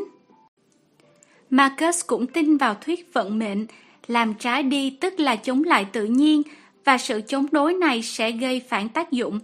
Nếu điều chúng ta truy cầu là một cuộc sống tốt đẹp, cụ thể là nếu chống lại sự sắp đặt của vận mệnh, Marcus nói rằng chúng ta rất có thể sẽ phải chịu đựng sự đau khổ, tức giận hoặc sợ hãi và mất đi sự bình thản. Để tránh điều này, chúng ta phải học cách thích nghi với hoàn cảnh sống và yêu thương những người cạnh bên mà vận mệnh đã an bài cho chúng ta. Học cách hân hoan đón nhận mọi bổn phận của mình và thuyết phục bản thân rằng bất cứ điều gì xảy đến với chúng ta đều có ý nghĩa. Quả thật, theo Marcus, một người sống tốt sẽ chào đón mọi trải nghiệm mà khung cưỡi số phận dệt cho anh ta. Giống như phần lớn người La Mã cổ đại, các triết gia khắc kỷ tin vào vận mệnh. Chính xác hơn, họ tin vào sự tồn tại của ba nữ thần vận mệnh. Mỗi nữ thần này đều có một công việc, Clotho quay sợi, Lachesis đo sợi và Atropos cắt chỉ. Dù cố gắng đến mấy, con người cũng không thể thoát khỏi số phận đã được các nữ thần vận mệnh lựa chọn cho họ. Thế nên đối với người La Mã cổ đại, cuộc sống giống như một cuộc đua ngựa đã được dàn xếp, vận mệnh đã biết trước kết quả thắng thua. Một tay đua ngựa có thể từ chối tham gia một cuộc đua mà anh ta biết rằng kết quả đã được an bài. Tại sao phải đua tranh khi một ai đó ở đâu đấy đã biết trước người thắng cuộc cơ chứ? Người ta có thể lầm tưởng rằng người La Mã cổ đại sẽ từ chối tham gia các cuộc tranh đấu ở đời. Tại sao phải bận tâm khi tương lai đã được an bài cơ chứ? Điều thú vị là mặc dù người xưa tin vào thuyết tiền định, bất kể điều gì xảy ra đều phải xảy ra, nhưng họ không quan niệm rằng vận mệnh chi phối tương lai. Ví dụ, các nhà khắc kỷ không hề ngồi khoanh tay bó gối, cam chịu bất kể điều gì xảy đến trong tương lai. Trái lại, họ tìm cách tác động đến kết quả của các sự kiện tương lai. Tất nhiên, điều này có thể khiến chúng ta cảm thấy khó hiểu, mặc dù các nhà khắc kỷ ủng hộ thuyết vận mệnh, nhưng dường như họ lại không làm theo nó. Vậy phải hiểu như thế nào về lời khuyên của họ rằng chúng ta nên tin là mọi sự xảy đến với chúng ta đều là vận mệnh? Để hiểu được, chúng ta cần phân biệt giữa thuyết vận mệnh về tương lai và thuyết vận mệnh về quá khứ. Với một người tin vào thuyết vận mệnh về tương lai, khi quyết định làm một việc gì đó, cô ta sẽ luôn tâm niệm rằng những hành động của cô ta không hề tác động đến các sự kiện tương lai. Một người như vậy thì ít có khả năng dành thời gian và năng lượng để suy nghĩ về tương lai hoặc tìm cách thay đổi nó. Còn khi một người tin vào thuyết vận mệnh về quá khứ, cô ấy giữ thái độ tương tự đối với các sự kiện trong quá khứ. Khi quyết định làm việc gì đó, cô ấy sẽ luôn tâm niệm rằng những hành động của cô ấy không có tác động đến quá khứ. Một người như vậy sẽ rất ít khi bỏ thời gian và năng lượng để nghĩ đến chuyện quá khứ có thể khác đi như thế nào. Tôi cho rằng các nhà khắc kỷ ủng hộ một hình thức giới hạn của thuyết vận mệnh. Chính xác hơn, họ khuyên chúng ta tin vào thuyết vận mệnh về quá khứ, luôn tâm niệm rằng quá khứ không thể thay đổi. Vì thế, các nhà khắc kỷ sẽ không khuyên nhủ một người mẹ có đứa con bệnh tật tin vào thuyết vận mệnh về tương lai. Cô ấy cần phải tìm cách chăm sóc đứa con khỏe lại, mặc dù vận mệnh đã an bài chuyện sống chết của đứa con. Nhưng nếu đứa con chết, họ sẽ khuyên người phụ nữ này tin vào thuyết vận mệnh về quá khứ. Ngay cả đối với các nhà khắc kỷ, việc cảm thấy đau khổ sau cái chết của một đứa con là hoàn toàn tự nhiên nhưng mãi đắm chìm vào cái chết đó lại là sự lãng phí thời gian và cảm xúc, bởi lẽ quá khứ không thể thay đổi. Do đó, đắm chìm vào cái chết của đứa con sẽ gây ra đau khổ không cần thiết cho người phụ nữ. Khi nói rằng không nên đắm chìm trong quá khứ, các nhà khắc kỷ không có ý khuyên chúng ta không bao giờ được nghĩ về nó. Thì thoảng chúng ta cũng nên nghĩ về quá khứ để rút ra các bài học có thể giúp chúng ta trong nỗ lực định hình tương lai.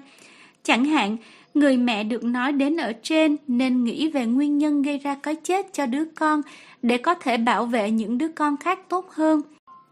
Nếu đứa con chết do ăn phải quả dại có độc, cô cần phải tìm cách ngăn không cho những đứa con khác đến gần quả dại và dạy chúng rằng loại quả này có độc. Nhưng sau khi đã làm như vậy thì cô cũng nên buông bỏ quá khứ. Cụ thể là Cô không nên sống mà đầu óc lúc nào cũng chất chứa những suy nghĩ dám mà. giá mà mình biết con bé ăn quả dại, giá mà mình đưa con bé đến thầy thuốc sớm hơn. Đối với con người thời nay, thuyết vận mệnh về quá khứ chắc chắn sẽ dễ chấp nhận hơn nhiều so với thuyết vận mệnh về tương lai. Đa số chúng ta phản đối quan điểm cho rằng cuộc đời mình đã được vận mệnh an bài. Trái lại, chúng ta tin rằng những nỗ lực của mình có tác động đến tương lai. Đồng thời, chúng ta cũng sẵn lòng chấp nhận rằng quá khứ là không thể thay đổi. Vì vậy, chúng ta sẽ dễ dàng đồng tình với lời khuyên tin vào thuyết vận mệnh về quá khứ của các nhà khắc kỷ. Theo tôi, bên cạnh lời khuyên rằng chúng ta nên tin vào thuyết vận mệnh về quá khứ, các nhà khắc kỷ cũng ủng hộ thuyết vận mệnh về hiện tại. Suy cho cùng, rõ ràng là chúng ta không thể tác động đến hiện tại thông qua hành động của mình.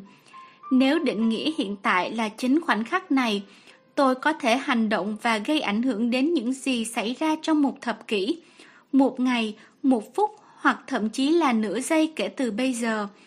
Tuy nhiên, tôi không thể hành động và thay đổi những gì đang diễn ra ngay lúc này, bởi vì ngay khi tôi hành động để ảnh hưởng đến những điều đang diễn ra ngay lúc này, khoảnh khắc đó sẽ trôi vào quá khứ và do đó không thể bị ảnh hưởng được. Do đó, tuy ủng hộ thuyết vận mệnh, các nhà khắc kỹ khuyên chúng ta không tin vào thuyết vận mệnh về tương lai, mà chỉ nên tin vào thuyết vận mệnh về quá khứ và hiện tại. Khi Epictetus khuyên chúng ta mong muốn những sự kiện xảy đến đúng như chúng cần phải xảy đến, ông đang đưa ra những lời khuyên liên quan đến những sự kiện xảy đến, đã xảy đến hoặc đang xảy đến, không phải lời khuyên về những sự kiện sẽ xảy đến. Nói cách khác, ông khuyên chúng ta tin vào thuyết vận mệnh về quá khứ và hiện tại. Cũng giống như bạn không thể chào đón một vị khách chừng nào anh ta chưa đến. Theo Marcus, một người tốt không thể chào đón những trải nghiệm mà khung cưỡi vận mệnh dệt cho anh ta chừng nào những trải nghiệm đó chưa xảy ra. Tại sao tin vào thuyết vận mệnh về hiện tại có thể giúp cuộc sống của chúng ta trở nên tốt đẹp?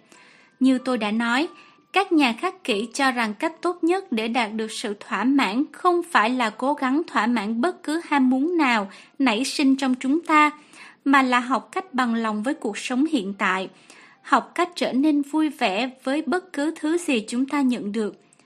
Chúng ta có thể uổng phí thời gian để ao ước hoàn cảnh sống của chúng ta khác đi, nhưng nếu mặc cho bản thân làm như vậy, chúng ta sẽ sống phí hoài cả đời trong trạng thái bất mãn. Thay vì vậy, nếu có thể học cách muốn bất kể thứ gì mà mình sẵn có, chúng ta sẽ không phải vất vả làm việc để đáp ứng những ham muốn không có được sự thỏa mãn, bởi chúng đã được đáp ứng rồi. Một trong những thứ chúng ta sở hữu chính là khoảnh khắc hiện tại, và chúng ta có một lựa chọn quan trọng về nó. Chúng ta có thể phung phí khoảnh khắc hiện tại để mong ước nó khác đi, hoặc có thể đón nhận khoảnh khắc này. Nếu có thói quen làm theo vế đầu tiên, chúng ta sẽ sống với trạng thái bất mãn trong phần lớn thời gian. Còn nếu thường làm theo vế sau, chúng ta sẽ vui sống cuộc đời mình. Tôi nghĩ đây là lý do các nhà khắc kỷ khuyên chúng ta tin vào thuyết định mệnh về hiện tại. Marcus nhắc rằng tất cả những gì chúng ta sở hữu là khoảnh khắc hiện tại và ông khuyên chúng ta sống trong khoảnh khắc này. Lời khuyên này tương tự với lời dạy trong Phật giáo rằng chúng ta cần phải cố gắng sống trong giây phút hiện tại, một sự tương đồng thú vị nữa giữa chủ nghĩa khắc kỷ và Phật giáo. Cần lưu ý rằng lời khuyên tin và thuyết vận mệnh về quá khứ và hiện tại là nhất quán với lời khuyên được đưa ra ở chương trước, rằng chúng ta không nên bận tâm đến những thứ mà ta hoàn toàn không thể kiểm soát. Chúng ta hoàn toàn không thể kiểm soát quá khứ cũng như hiện tại, nếu định nghĩa hiện tại là chính khoảnh khắc này. Bởi thế, chúng ta đang phí hoài thời gian khi lo lắng về những sự kiện trong quá khứ hoặc hiện tại. Cũng cần lưu ý rằng lời khuyên tin vào thuyết vận mệnh về quá khứ và hiện tại có liên quan với lời khuyên thực hành tưởng tượng tiêu cực. Khi tưởng tượng tiêu cực, chúng ta nghĩ xem hoàn cảnh của mình có thể trở nên tồi tệ hơn theo những cách nào nhằm giúp ta coi trọng bất cứ thứ gì mình đang có. Có thể nói thuyết vận mệnh của các nhà khắc kỹ là mặt bên kia hoặc ảnh chiếu của kỹ thuật tưởng tượng tiêu cực. Thay vì nghĩ rằng hoàn cảnh của chúng ta có thể tồi tệ hơn như thế nào, chúng ta từ chối nghĩ xem nó có thể trở nên tốt đẹp hơn ra sao.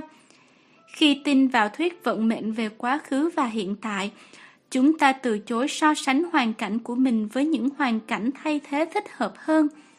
Khi làm như vậy, các nhà khắc kỷ cho rằng chúng ta sẽ làm cho hoàn cảnh hiện tại của mình, bất kể nó có ra sao, trở nên dễ chịu đựng hơn. Những lập luận của tôi về thuyết vận mệnh ở chương này và những kỹ thuật tưởng tượng tiêu cực ở chương 4 có thể khiến độc giả lo ngại rằng việc thực hành chủ nghĩa khắc kỷ sẽ dẫn đến sự tự mãn. Độc giả có thể cho rằng các nhà khắc kỷ sẽ thỏa mãn một cách bất thường với bất kể thứ gì họ có.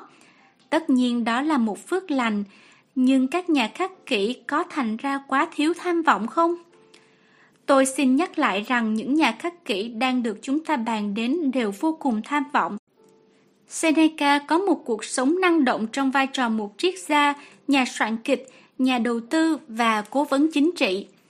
Musonius Rufus và Epictetus đều đứng đầu các ngôi trường triết học thành công, và Marcus, khi không luận bàn triết học, ông làm việc cực lực để cai trị đế chế La Mã. Nói đúng ra, những cá nhân này đều vô cùng thành công. Điều này thật sự gây tò mò. Mặc dù họ gần như chẳng cần gì để có được sự thỏa mãn, nhưng họ vẫn phấn đấu vì một thứ gì đó. Các nhà khắc kỷ đã giải thích điều tưởng chừng là nghịch lý này như sau.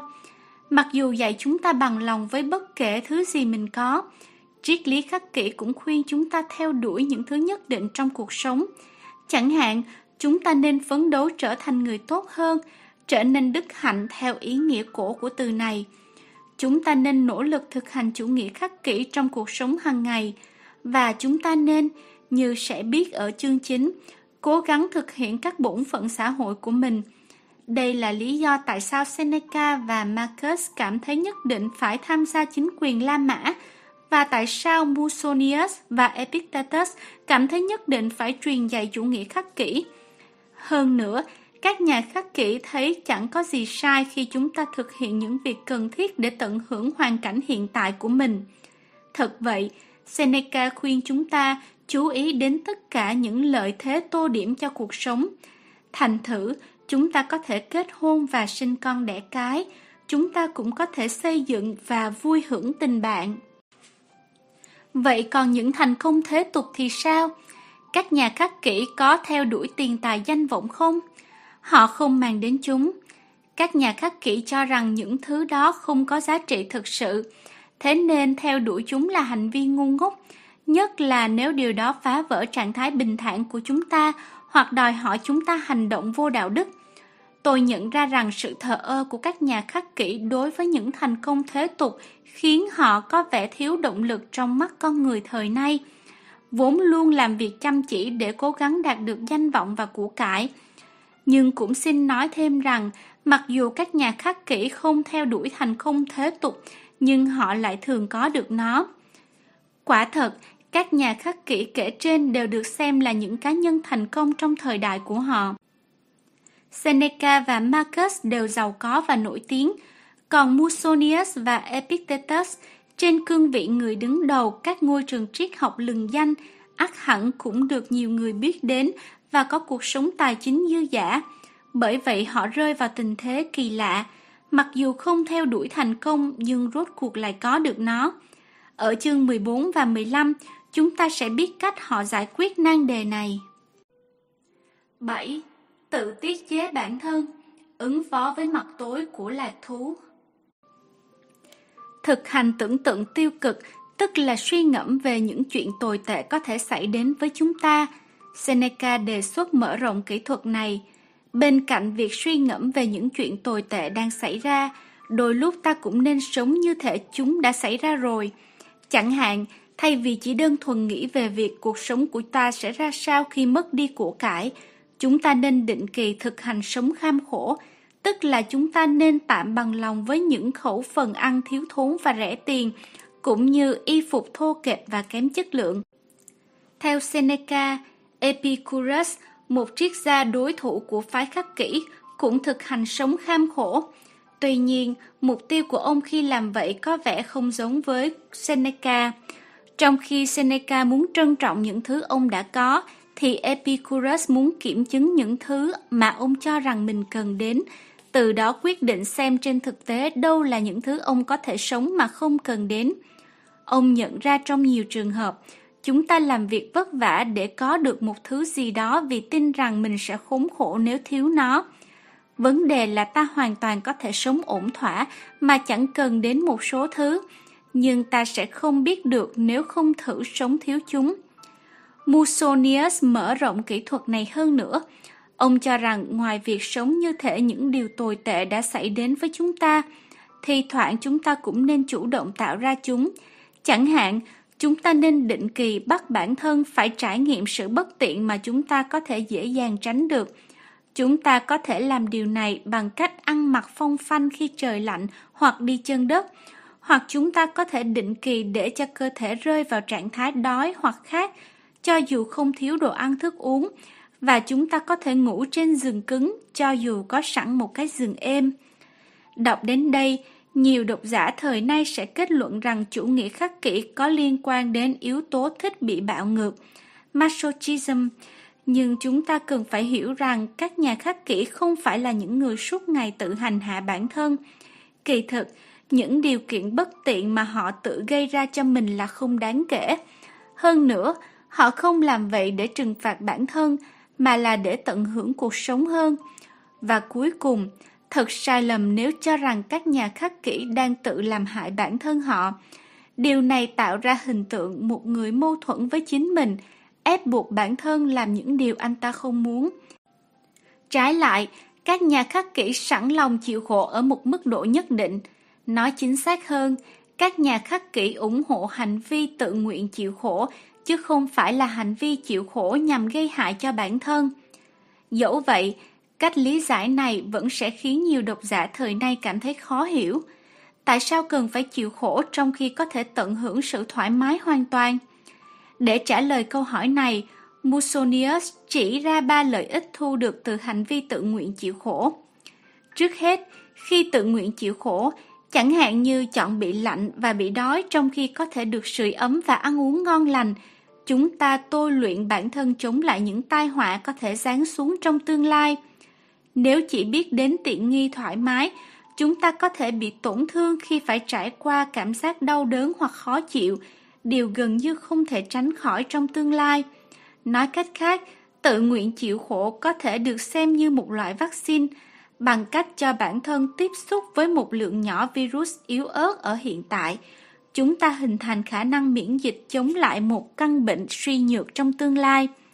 Ngoài ra, sự tự nguyện chịu khổ có thể được xem như là một khoản bảo hiểm. Nếu sau này chúng ta trở thành nạn nhân của một vận rủi, thì về cơ bản sự khó chịu mà chúng ta phải chịu đựng khi đó sẽ ít hơn. Lợi ích thứ hai của việc tự nguyện chịu khổ hiển hiện ngay lúc này chứ không phải chờ đến tương lai – một người định kỳ trải nghiệm những khó chịu nhỏ sẽ bồi đắp niềm tin rằng anh ta cũng có thể vượt qua những khó chịu lớn hơn. Vì vậy viễn cảnh sau này phải trải qua những khó chịu như vậy sẽ không là nguồn cơn gây ra lo âu cho anh ta trong hiện tại. Theo Musonius, bằng cách trải nghiệm những khó chịu nhỏ, anh ta đang luyện cho bản thân trở nên can đảm hơn. Trái lại, một người chỉ quen sống tiện nghi thoải mái, chưa bao giờ chịu cảnh đói rét, có thể sợ chết khiếp trước khả năng một ngày nào đó phải sống trong cảnh đói rét. Kể cả bây giờ anh ta cảm thấy thoải mái về mặt thể chất, nhưng anh ta rất có thể sẽ phải trải nghiệm sự khó chịu về mặt tâm lý. Đó là những nỗi lo về những điều sẽ xảy đến với anh ta trong tương lai. Lợi ích thứ ba của việc tự nguyện chịu khổ là giúp chúng ta trân trọng những gì mình sẵn có, nhất là bằng cách chủ động trải nghiệm cảm giác không thoải mái, chúng ta sẽ trân trọng hơn những tiện nghi mà mình đang được hưởng.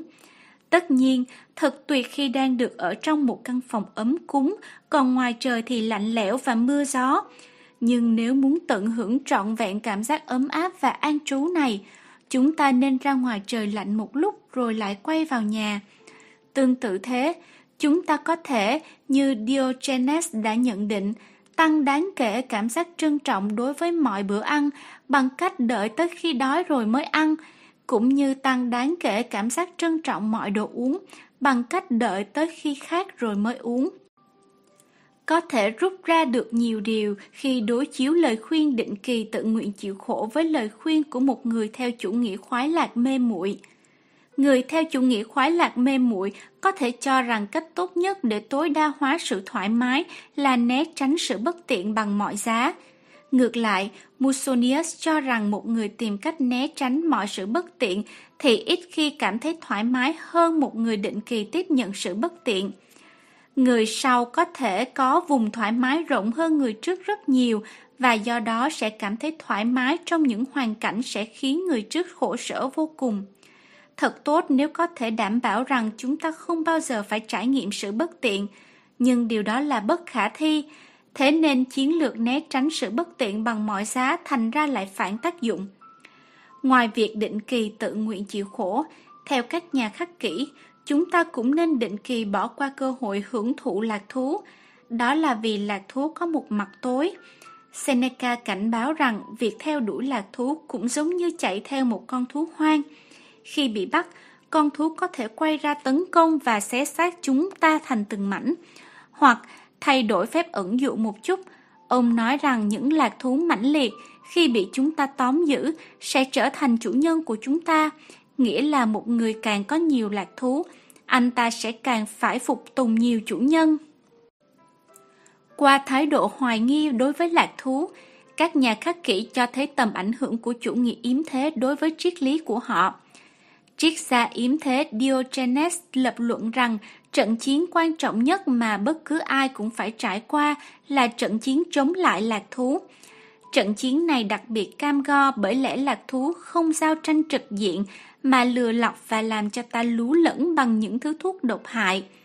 Ông cảnh báo rằng lạc thú ngấm ngầm bày mưu lập kế hòng phá hoại con người thông qua cảnh sắc, âm thanh, mùi vị và xúc chạm, bằng cả đồ ăn thức uống và ham muốn xác thịt, cám dỗ những kẻ đang tỉnh cũng như đang ngủ. Và lạc thú vẫy cây gậy phép của ả, nhẹ nhàng lùa nạn nhân vào một cái chuồng bẩn thỉu và nhốt anh ta lại. Kể từ đó, người này tiếp tục sống như một con lợn hoặc một con sói. Các nhà khắc kỷ cho rằng có một số lạc thú mà chúng ta luôn cần phải tránh. Cụ thể, chúng ta nên tránh những loại lạc thú có thể chế ngự chúng ta chỉ sau một lần trải nghiệm. Có thể kể đến các loại lạc thú có được từ một số loại thuốc kích thích. Nếu ma túy đá tồn tại vào thời cổ đại, các nhà khắc kỷ chắc chắn sẽ khuyên chúng ta không nên sử dụng nó. Thế nhưng, đáng chú ý là sự hoài nghi của các nhà khắc kỷ với lạc thú không dừng ở đây. Họ cũng khuyên chúng ta thỉnh thoảng nên cố gắng tiết chế cả những loại lạc thú tương đối vô hại. Chẳng hạn, chúng ta có thể cố gắng bỏ qua một cơ hội uống rượu, không phải vì sợ trở thành kẻ nghiện rượu, mà vì chúng ta có thể học cách kiểm soát bản thân. Đối với các nhà khắc kỷ, và thực ra là với bất kỳ ai đang nỗ lực thực hành theo một triết lý sống, kiểm soát bản thân sẽ là một năng lực quan trọng cần có. Suy cho cùng, nếu thiếu khả năng kiểm soát bản thân, chúng ta sẽ rất dễ bị phân tâm trước nhiều loại lạc thú trong cuộc sống. Khi đó chúng ta khó lòng đạt được những mục tiêu trong triết lý sống của mình. Theo Marcus, nếu không thể cưỡng lại lạc thú thì rốt cuộc chúng ta sẽ trở thành nô lệ, nhảy giật lên vì những thôi thúc ích kỷ và dành cả đời để ca cẩm hiện tại hoặc than vãn tương lai. Để tránh số phận này, chúng ta phải thận trọng không cho đau đớn và lạc thú lớn ác lý trí của mình. Như Marcus đã nói, chúng ta phải học cách chống lại những tiếng thì thầm của nhục dục. Do đó, trong một ngày sinh hoạt bình thường, ngoài việc đôi lúc chọn làm những việc khiến anh ta cảm thấy khó chịu, chẳng hạn ăn mặc phong phanh vào những hôm trời lạnh, đôi lúc một người khắc kỷ sẽ chọn không làm việc gì đó khiến anh ta cảm thấy dễ chịu, chẳng hạn như ăn một bát kem. Điều này nghe chừng như các nhà khắc kỷ là những người chống lại niềm vui, nhưng không phải vậy. Ví dụ, các nhà khắc kỷ thấy chẳng có gì sai khi chúng ta tận hưởng những vui thú đến từ tình bạn, cuộc sống gia đình, một bữa ăn hoặc thậm chí là sự giàu sang. Nhưng họ khuyên chúng ta thận trọng khi tận hưởng những thứ đó. Suy cho cùng, có một ranh giới mong manh giữa việc thưởng thức một bữa ăn và việc sa vào tình trạng tham ăn. Một mối nguy nữa là chúng ta sẽ bám chặt lấy những thứ mà mình đang tận hưởng. Thế nên ngay cả khi tận hưởng những lạc thú, chúng ta cũng nên nghe theo lời khuyên của Epictetus và luôn cảnh giác. Theo Seneca, đây là cách một nhà hiền triết khắc kỷ giải thích về điểm khác nhau giữa người khắc kỷ và người bình thường trong quan niệm về lạc thú. Trong khi người bình thường đón nhận lạc thú, thì nhà hiền triết lại tiết chế nó. Trong khi người bình thường cho rằng lạc thú là thứ đáng khao khát nhất, thì nhà hiền triết thậm chí còn không xem nó là thứ đáng khao khát. Và trong khi người bình thường làm mọi việc vì lạc thú, thì nhà hiền triết lại chẳng làm gì cả. Trong số các kỹ thuật của chủ nghĩa khắc kỷ mà tôi đã bàn, kỹ thuật tự tiết chế bản thân ở chương này chắc chắn là khó thực hành nhất. Chẳng hạn, đối với một người khắc kỷ, sẽ chẳng mấy thú vị khi anh ta thực hành sống kham khổ bằng cách đi xe buýt trong khi có thể lái ô tô. Cũng sẽ chẳng mấy thú vị khi ra ngoài trời trong cơn bão tuyết mùa đông mà chỉ mặc một chiếc áo khoác mỏng để cảm nhận cái lạnh nhức nhối. Và chắc chắn là chẳng vui vẻ gì khi anh ta từ chối ăn kem, rồi giải thích rằng không phải mình đang ăn kiêng, mà là đang thực hành từ chối một thứ có thể hưởng thụ. Quả thật, một người mới thực hành chủ nghĩa khắc kỷ sẽ phải huy động toàn bộ sức mạnh ý chí để thực hiện những điều như vậy.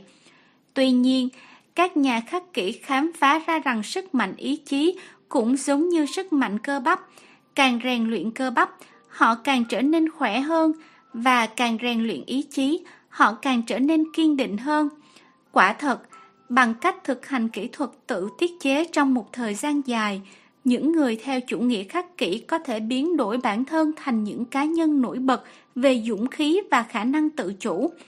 Họ có thể làm những việc mà người khác khiếp sợ không dám làm, cũng như hạn chế làm những việc mà người khác không thể cưỡng lại. Kết quả là họ sẽ hoàn toàn kiểm soát được bản thân.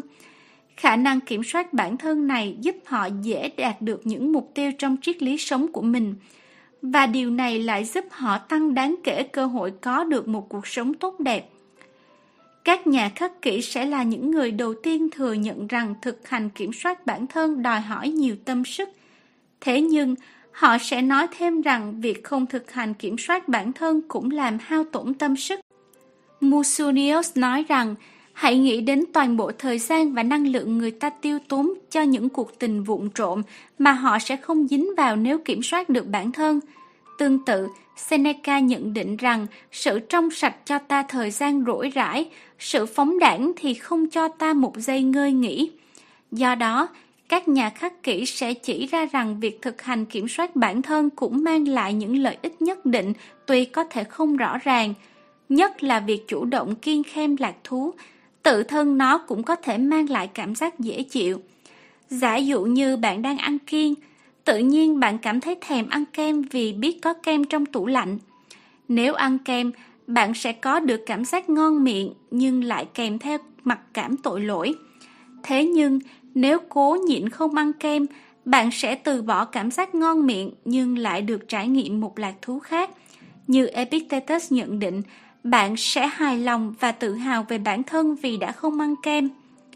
Tất nhiên là lạc thú này không giống như lạc thú có được từ việc ăn kem, nhưng nó vẫn là một lạc thú. Hơn nữa, nếu tạm hoãn lại để phân tích kỹ lưỡng trước khi ăn kem, nếu cân nhắc những phí tổn và lợi ích của việc ăn kem so với những phí tổn và lợi ích của việc không ăn kem, có thể thấy rằng nếu chúng ta muốn tối đa hóa niềm vui của mình, điều nên làm là không ăn kem. Chính vì lẽ đó, Epictetus khuyên chúng ta thực hiện kiểu phân tích này mỗi khi suy xét có nên tận dụng một cơ hội có được lạc thú nào đó hay không. Tương tự như vậy, giả dụ chúng ta làm theo lời khuyên của phái khắc kỷ là đơn giản hóa chế độ ăn, chúng ta có thể phát hiện ra rằng một chế độ ăn như vậy, mặc dù thiếu đi nhiều lạc thú ăn uống, nhưng lại là một nguồn vui hoàn toàn khác biệt. Seneca khẳng định rằng nước, Bột lúa mạch và vỏ bánh mì lúa mạch tuy không phải là một chế độ ăn thịnh soạn, thế nhưng niềm lạc thú lớn nhất là có thể tìm được lạc thú trong những loại thức ăn này. Không có gì lạ khi các nhà khắc kỷ nhận ra rằng hành động từ bỏ lạc thú tự thân nó có thể mang lại lạc thú. Như tôi đã nói, họ là một trong những nhà tâm lý học thông thái nhất ở thời đại của họ. 8. Suy ngẫm Quan sát bản thân thực hành chủ nghĩa khắc kỷ Để tiến bộ trong việc thực hành chủ nghĩa khắc kỷ, Seneca khuyên chúng ta định kỳ suy ngẫm về những sự kiện trong cuộc sống thường ngày, cách chúng ta đã phản ứng với những sự kiện đó và cách chúng ta nên phản ứng với chúng dựa theo nguyên tắc khắc kỷ. Ông ghi nhận kỹ thuật này là của Cassius, thầy ông. Trước lúc đi ngủ, Cassius sẽ tự vấn bản thân. Ngày hôm nay ta đã thoát khỏi những phiền não nào, đã cải thiện được những nhược điểm gì, tiến bộ ở mặt nào. Seneca mô tả một trong những bài thực hành suy ngẫm trước lúc đi ngủ của ông và đưa ra một loạt sự kiện mà ông có thể chiêm nghiệm, cùng với những kết luận mà ông rút ra từ cách ông phản ứng từ những sự kiện đó. Seneca đã quá hùng hổ khuyên răng ai đó, thành thử thay vì giúp người này sửa sai, ông lại khiến anh ta cảm thấy khó chịu. Ông tự khuyên nhủ bản thân, khi ngẫm xem có nên chỉ trích người khác hay không, ông cần phải cân nhắc tính đúng đắn của lời chỉ trích đó và liệu đối phương có chấp nhận bị chỉ trích hay không. Ông nói thêm rằng một người càng tệ hại thì anh ta càng ít có khả năng chấp nhận những lời chỉ trích mang tính xây dựng. Tại một buổi tiệc, mọi người pha trò về việc chi tiêu của Seneca và thay vì bỏ ngoài tai thì ông lại để bụng. Ông tự khuyên nhủ bản thân, tránh xa những kẻ ti tiện. Tại một yến tiệc, Seneca không được xếp ngồi ở vị trí danh dự mà ông cho là mình xứng đáng. Thành thử, nguyên cả bữa tiệc đó ông cảm thấy tức giận với người sắp xếp chỗ ngồi và ghen tị với những người có chỗ ngồi tốt hơn. Ông tự đánh giá hành vi của mình. Người mất trí rồi, ngồi đâu mà chẳng giống nhau cơ chứ. Ông nghe tin có người nói xấu các tác phẩm của mình và ông bắt đầu xem người chỉ trích này như kẻ thù. Nhưng sau đó, ông nghĩ đến những người từng bị ông chỉ trích tác phẩm của họ. Liệu ông có muốn tất cả bọn họ coi ông là kẻ thù không? Hiển nhiên là không. Seneca kết luận, nếu dự định xuất bản tác phẩm của mình thì ta phải sẵn sàng chịu đựng những lời chỉ trích. Khi đọc những điều trên và những chuyện bực bội khác của Seneca, có thể thấy bản chất con người gần như không mấy thay đổi trong hai thiên niên kỷ qua. Tất nhiên, bài thực hành suy ngẫm trước lúc đi ngủ của Seneca hoàn toàn khác với những bài thiền tập của một tín đồ Phật giáo. Khi thiền, một tín đồ Phật giáo có thể ngồi hàng giờ với tâm trí trống rỗng nếu anh ta đủ khả năng. Ngược lại, tâm trí của một người khắc kỷ sẽ hoạt động khá tích cực trong quá trình thực hành suy ngẫm trước lúc đi ngủ. Anh ta sẽ nghĩ về các sự kiện trong ngày. Có điều gì phá vỡ sự bình thản của anh ta không? Anh ta có cảm thấy tức giận không? Ganh tị, ham muốn? Tại sao các sự kiện trong ngày lại làm anh ta khó chịu? Lẽ ra anh ta đã có thể làm gì để tránh bị khó chịu? Epictetus mở rộng bài thực hành suy ngẫm trước lúc đi ngủ của Seneca thêm một bước nữa. Ông đề xuất rằng trong sinh hoạt thường ngày, chúng ta nên vừa đóng vai người tham gia vừa đóng vai người xem. Nói cách khác, chúng ta nên tạo ra một người quan sát khắc kỹ bên trong mình. Người này sẽ theo dõi và đưa ra nhận xét về những nỗ lực thực hành chủ nghĩa khắc kỷ của chúng ta. Tương tự, Marcus cũng khuyên chúng ta xem xét từng việc mình làm, xác định động cơ thực hiện việc đó và xem xét giá trị của bất kể việc gì mà chúng ta đang cố hoàn thành. Chúng ta cần phải liên tục tự hỏi bản thân có đang bị lý trí hoặc điều gì khác chi phối hay không. Và nếu xác định được rằng chúng ta đang không bị lý trí chi phối, thì chúng ta nên tự hỏi điều gì đang chi phối mình. Phải chăng là linh hồn của một đứa trẻ, một bạo chúa, một con bò ngu ngốc, một con thú hoang. Chúng ta cũng nên chú tâm quan sát hành động của người khác. Suy cho cùng, chúng ta có thể học hỏi được từ sai lầm và thành công của họ. Ngoài việc chiêm nghiệm về các sự kiện trong ngày, chúng ta có thể dành một phần thời gian thực hành suy ngẫm để tự kiểm kê bản thân. Chúng ta có đang thực hành các kỹ thuật tâm lý được các nhà khắc kỹ đề xuất không? Chẳng hạn, Chúng ta có định kỳ thực hành tưởng tượng tiêu cực không? Có dành thời gian để phân biệt những thứ mà ta có toàn quyền kiểm soát, những thứ mà ta hoàn toàn không thể kiểm soát và những thứ mà ta chỉ có thể kiểm soát được một phần không? Có nội tại hóa mục tiêu của mình không? có hạn chế đắm chìm trong quá khứ và thay vào đó tập trung đến tương lai không? Có chủ động thực hành tự tiết chế bản thân không? Trong lúc thực hành kỹ thuật suy ngẫm của phái khắc kỷ, chúng ta cũng có thể tự hỏi bản thân có làm theo lời khuyên của các nhà khắc kỷ trong sinh hoạt thường ngày hay không. Ở phần 3, tôi sẽ trình bày chi tiết lời khuyên này. Một điều nữa có thể làm khi suy ngẫm là đánh giá sự tiến bộ của bản thân trong quá trình thực hành chủ nghĩa khắc kỷ. Có một số chỉ báo giúp chúng ta đo lường được sự tiến bộ này.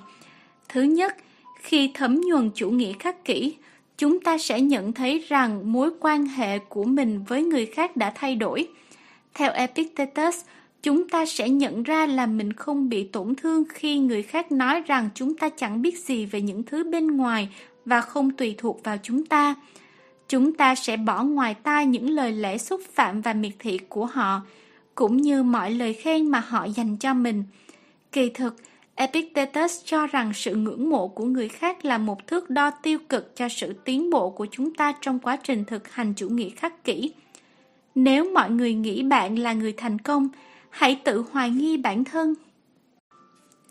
Theo Epictetus, những dấu hiệu khác của sự tiến bộ là chúng ta sẽ ngừng đổ lỗi, chê bai và khen ngợi người khác. Chúng ta sẽ thôi huyên hoang về bản thân và kiến thức của mình. Chúng ta sẽ nhận trách nhiệm chứ không đổ lỗi cho hoàn cảnh bên ngoài khi những ước muốn của chúng ta gặp trở ngại. Và bởi đã phần nào làm chủ được ham muốn của bản thân, thế nên chúng ta sẽ thấy mình ít có ham muốn hơn trước và chúng ta sẽ thấy như lời của Epictetus – cảm giác thôi thúc đối với mọi thứ giảm dần. Và đáng chú ý là, nếu đạt được tiến bộ trong quá trình thực hành chủ nghĩa khắc kỷ, chúng ta sẽ không xem bản thân là một người bạn cần được đáp ứng mọi ham muốn, mà là một kẻ thù đang rình rập. Theo các nhà khắc kỷ, việc thực hành chủ nghĩa khắc kỷ không chỉ tác động đến suy nghĩ và mong muốn của chúng ta trong lúc tỉnh, mà còn tác động đến cả giấc mơ của chúng ta. Cụ thể là Zeno cho rằng một khi đạt được tiến bộ trong quá trình thực hành, chúng ta sẽ không còn ngủ mơ thấy bản thân thỏa mãn những lạc thú đáng hổ thẹn nữa. Một dấu hiệu nữa cho thấy sự tiến bộ là triết lý sống của chúng ta sẽ cốt ở hành động hơn là lời nói. Theo Epictetus, điều quan trọng nhất không phải là khả năng đọc văn vách bộ nguyên tắc của chủ nghĩa khắc kỷ, mà là khả năng sống theo các nguyên tắc đó. Bởi thế, Tại một bữa tiệc, một người mới thực hành chủ nghĩa khắc kỷ có thể chia sẻ về chuyện một cá nhân đã ngộ ra triết lý thì nên ăn gì. Còn một người khắc kỷ đã thực hành sâu hơn thì chỉ đơn giản là ăn theo chế độ đó.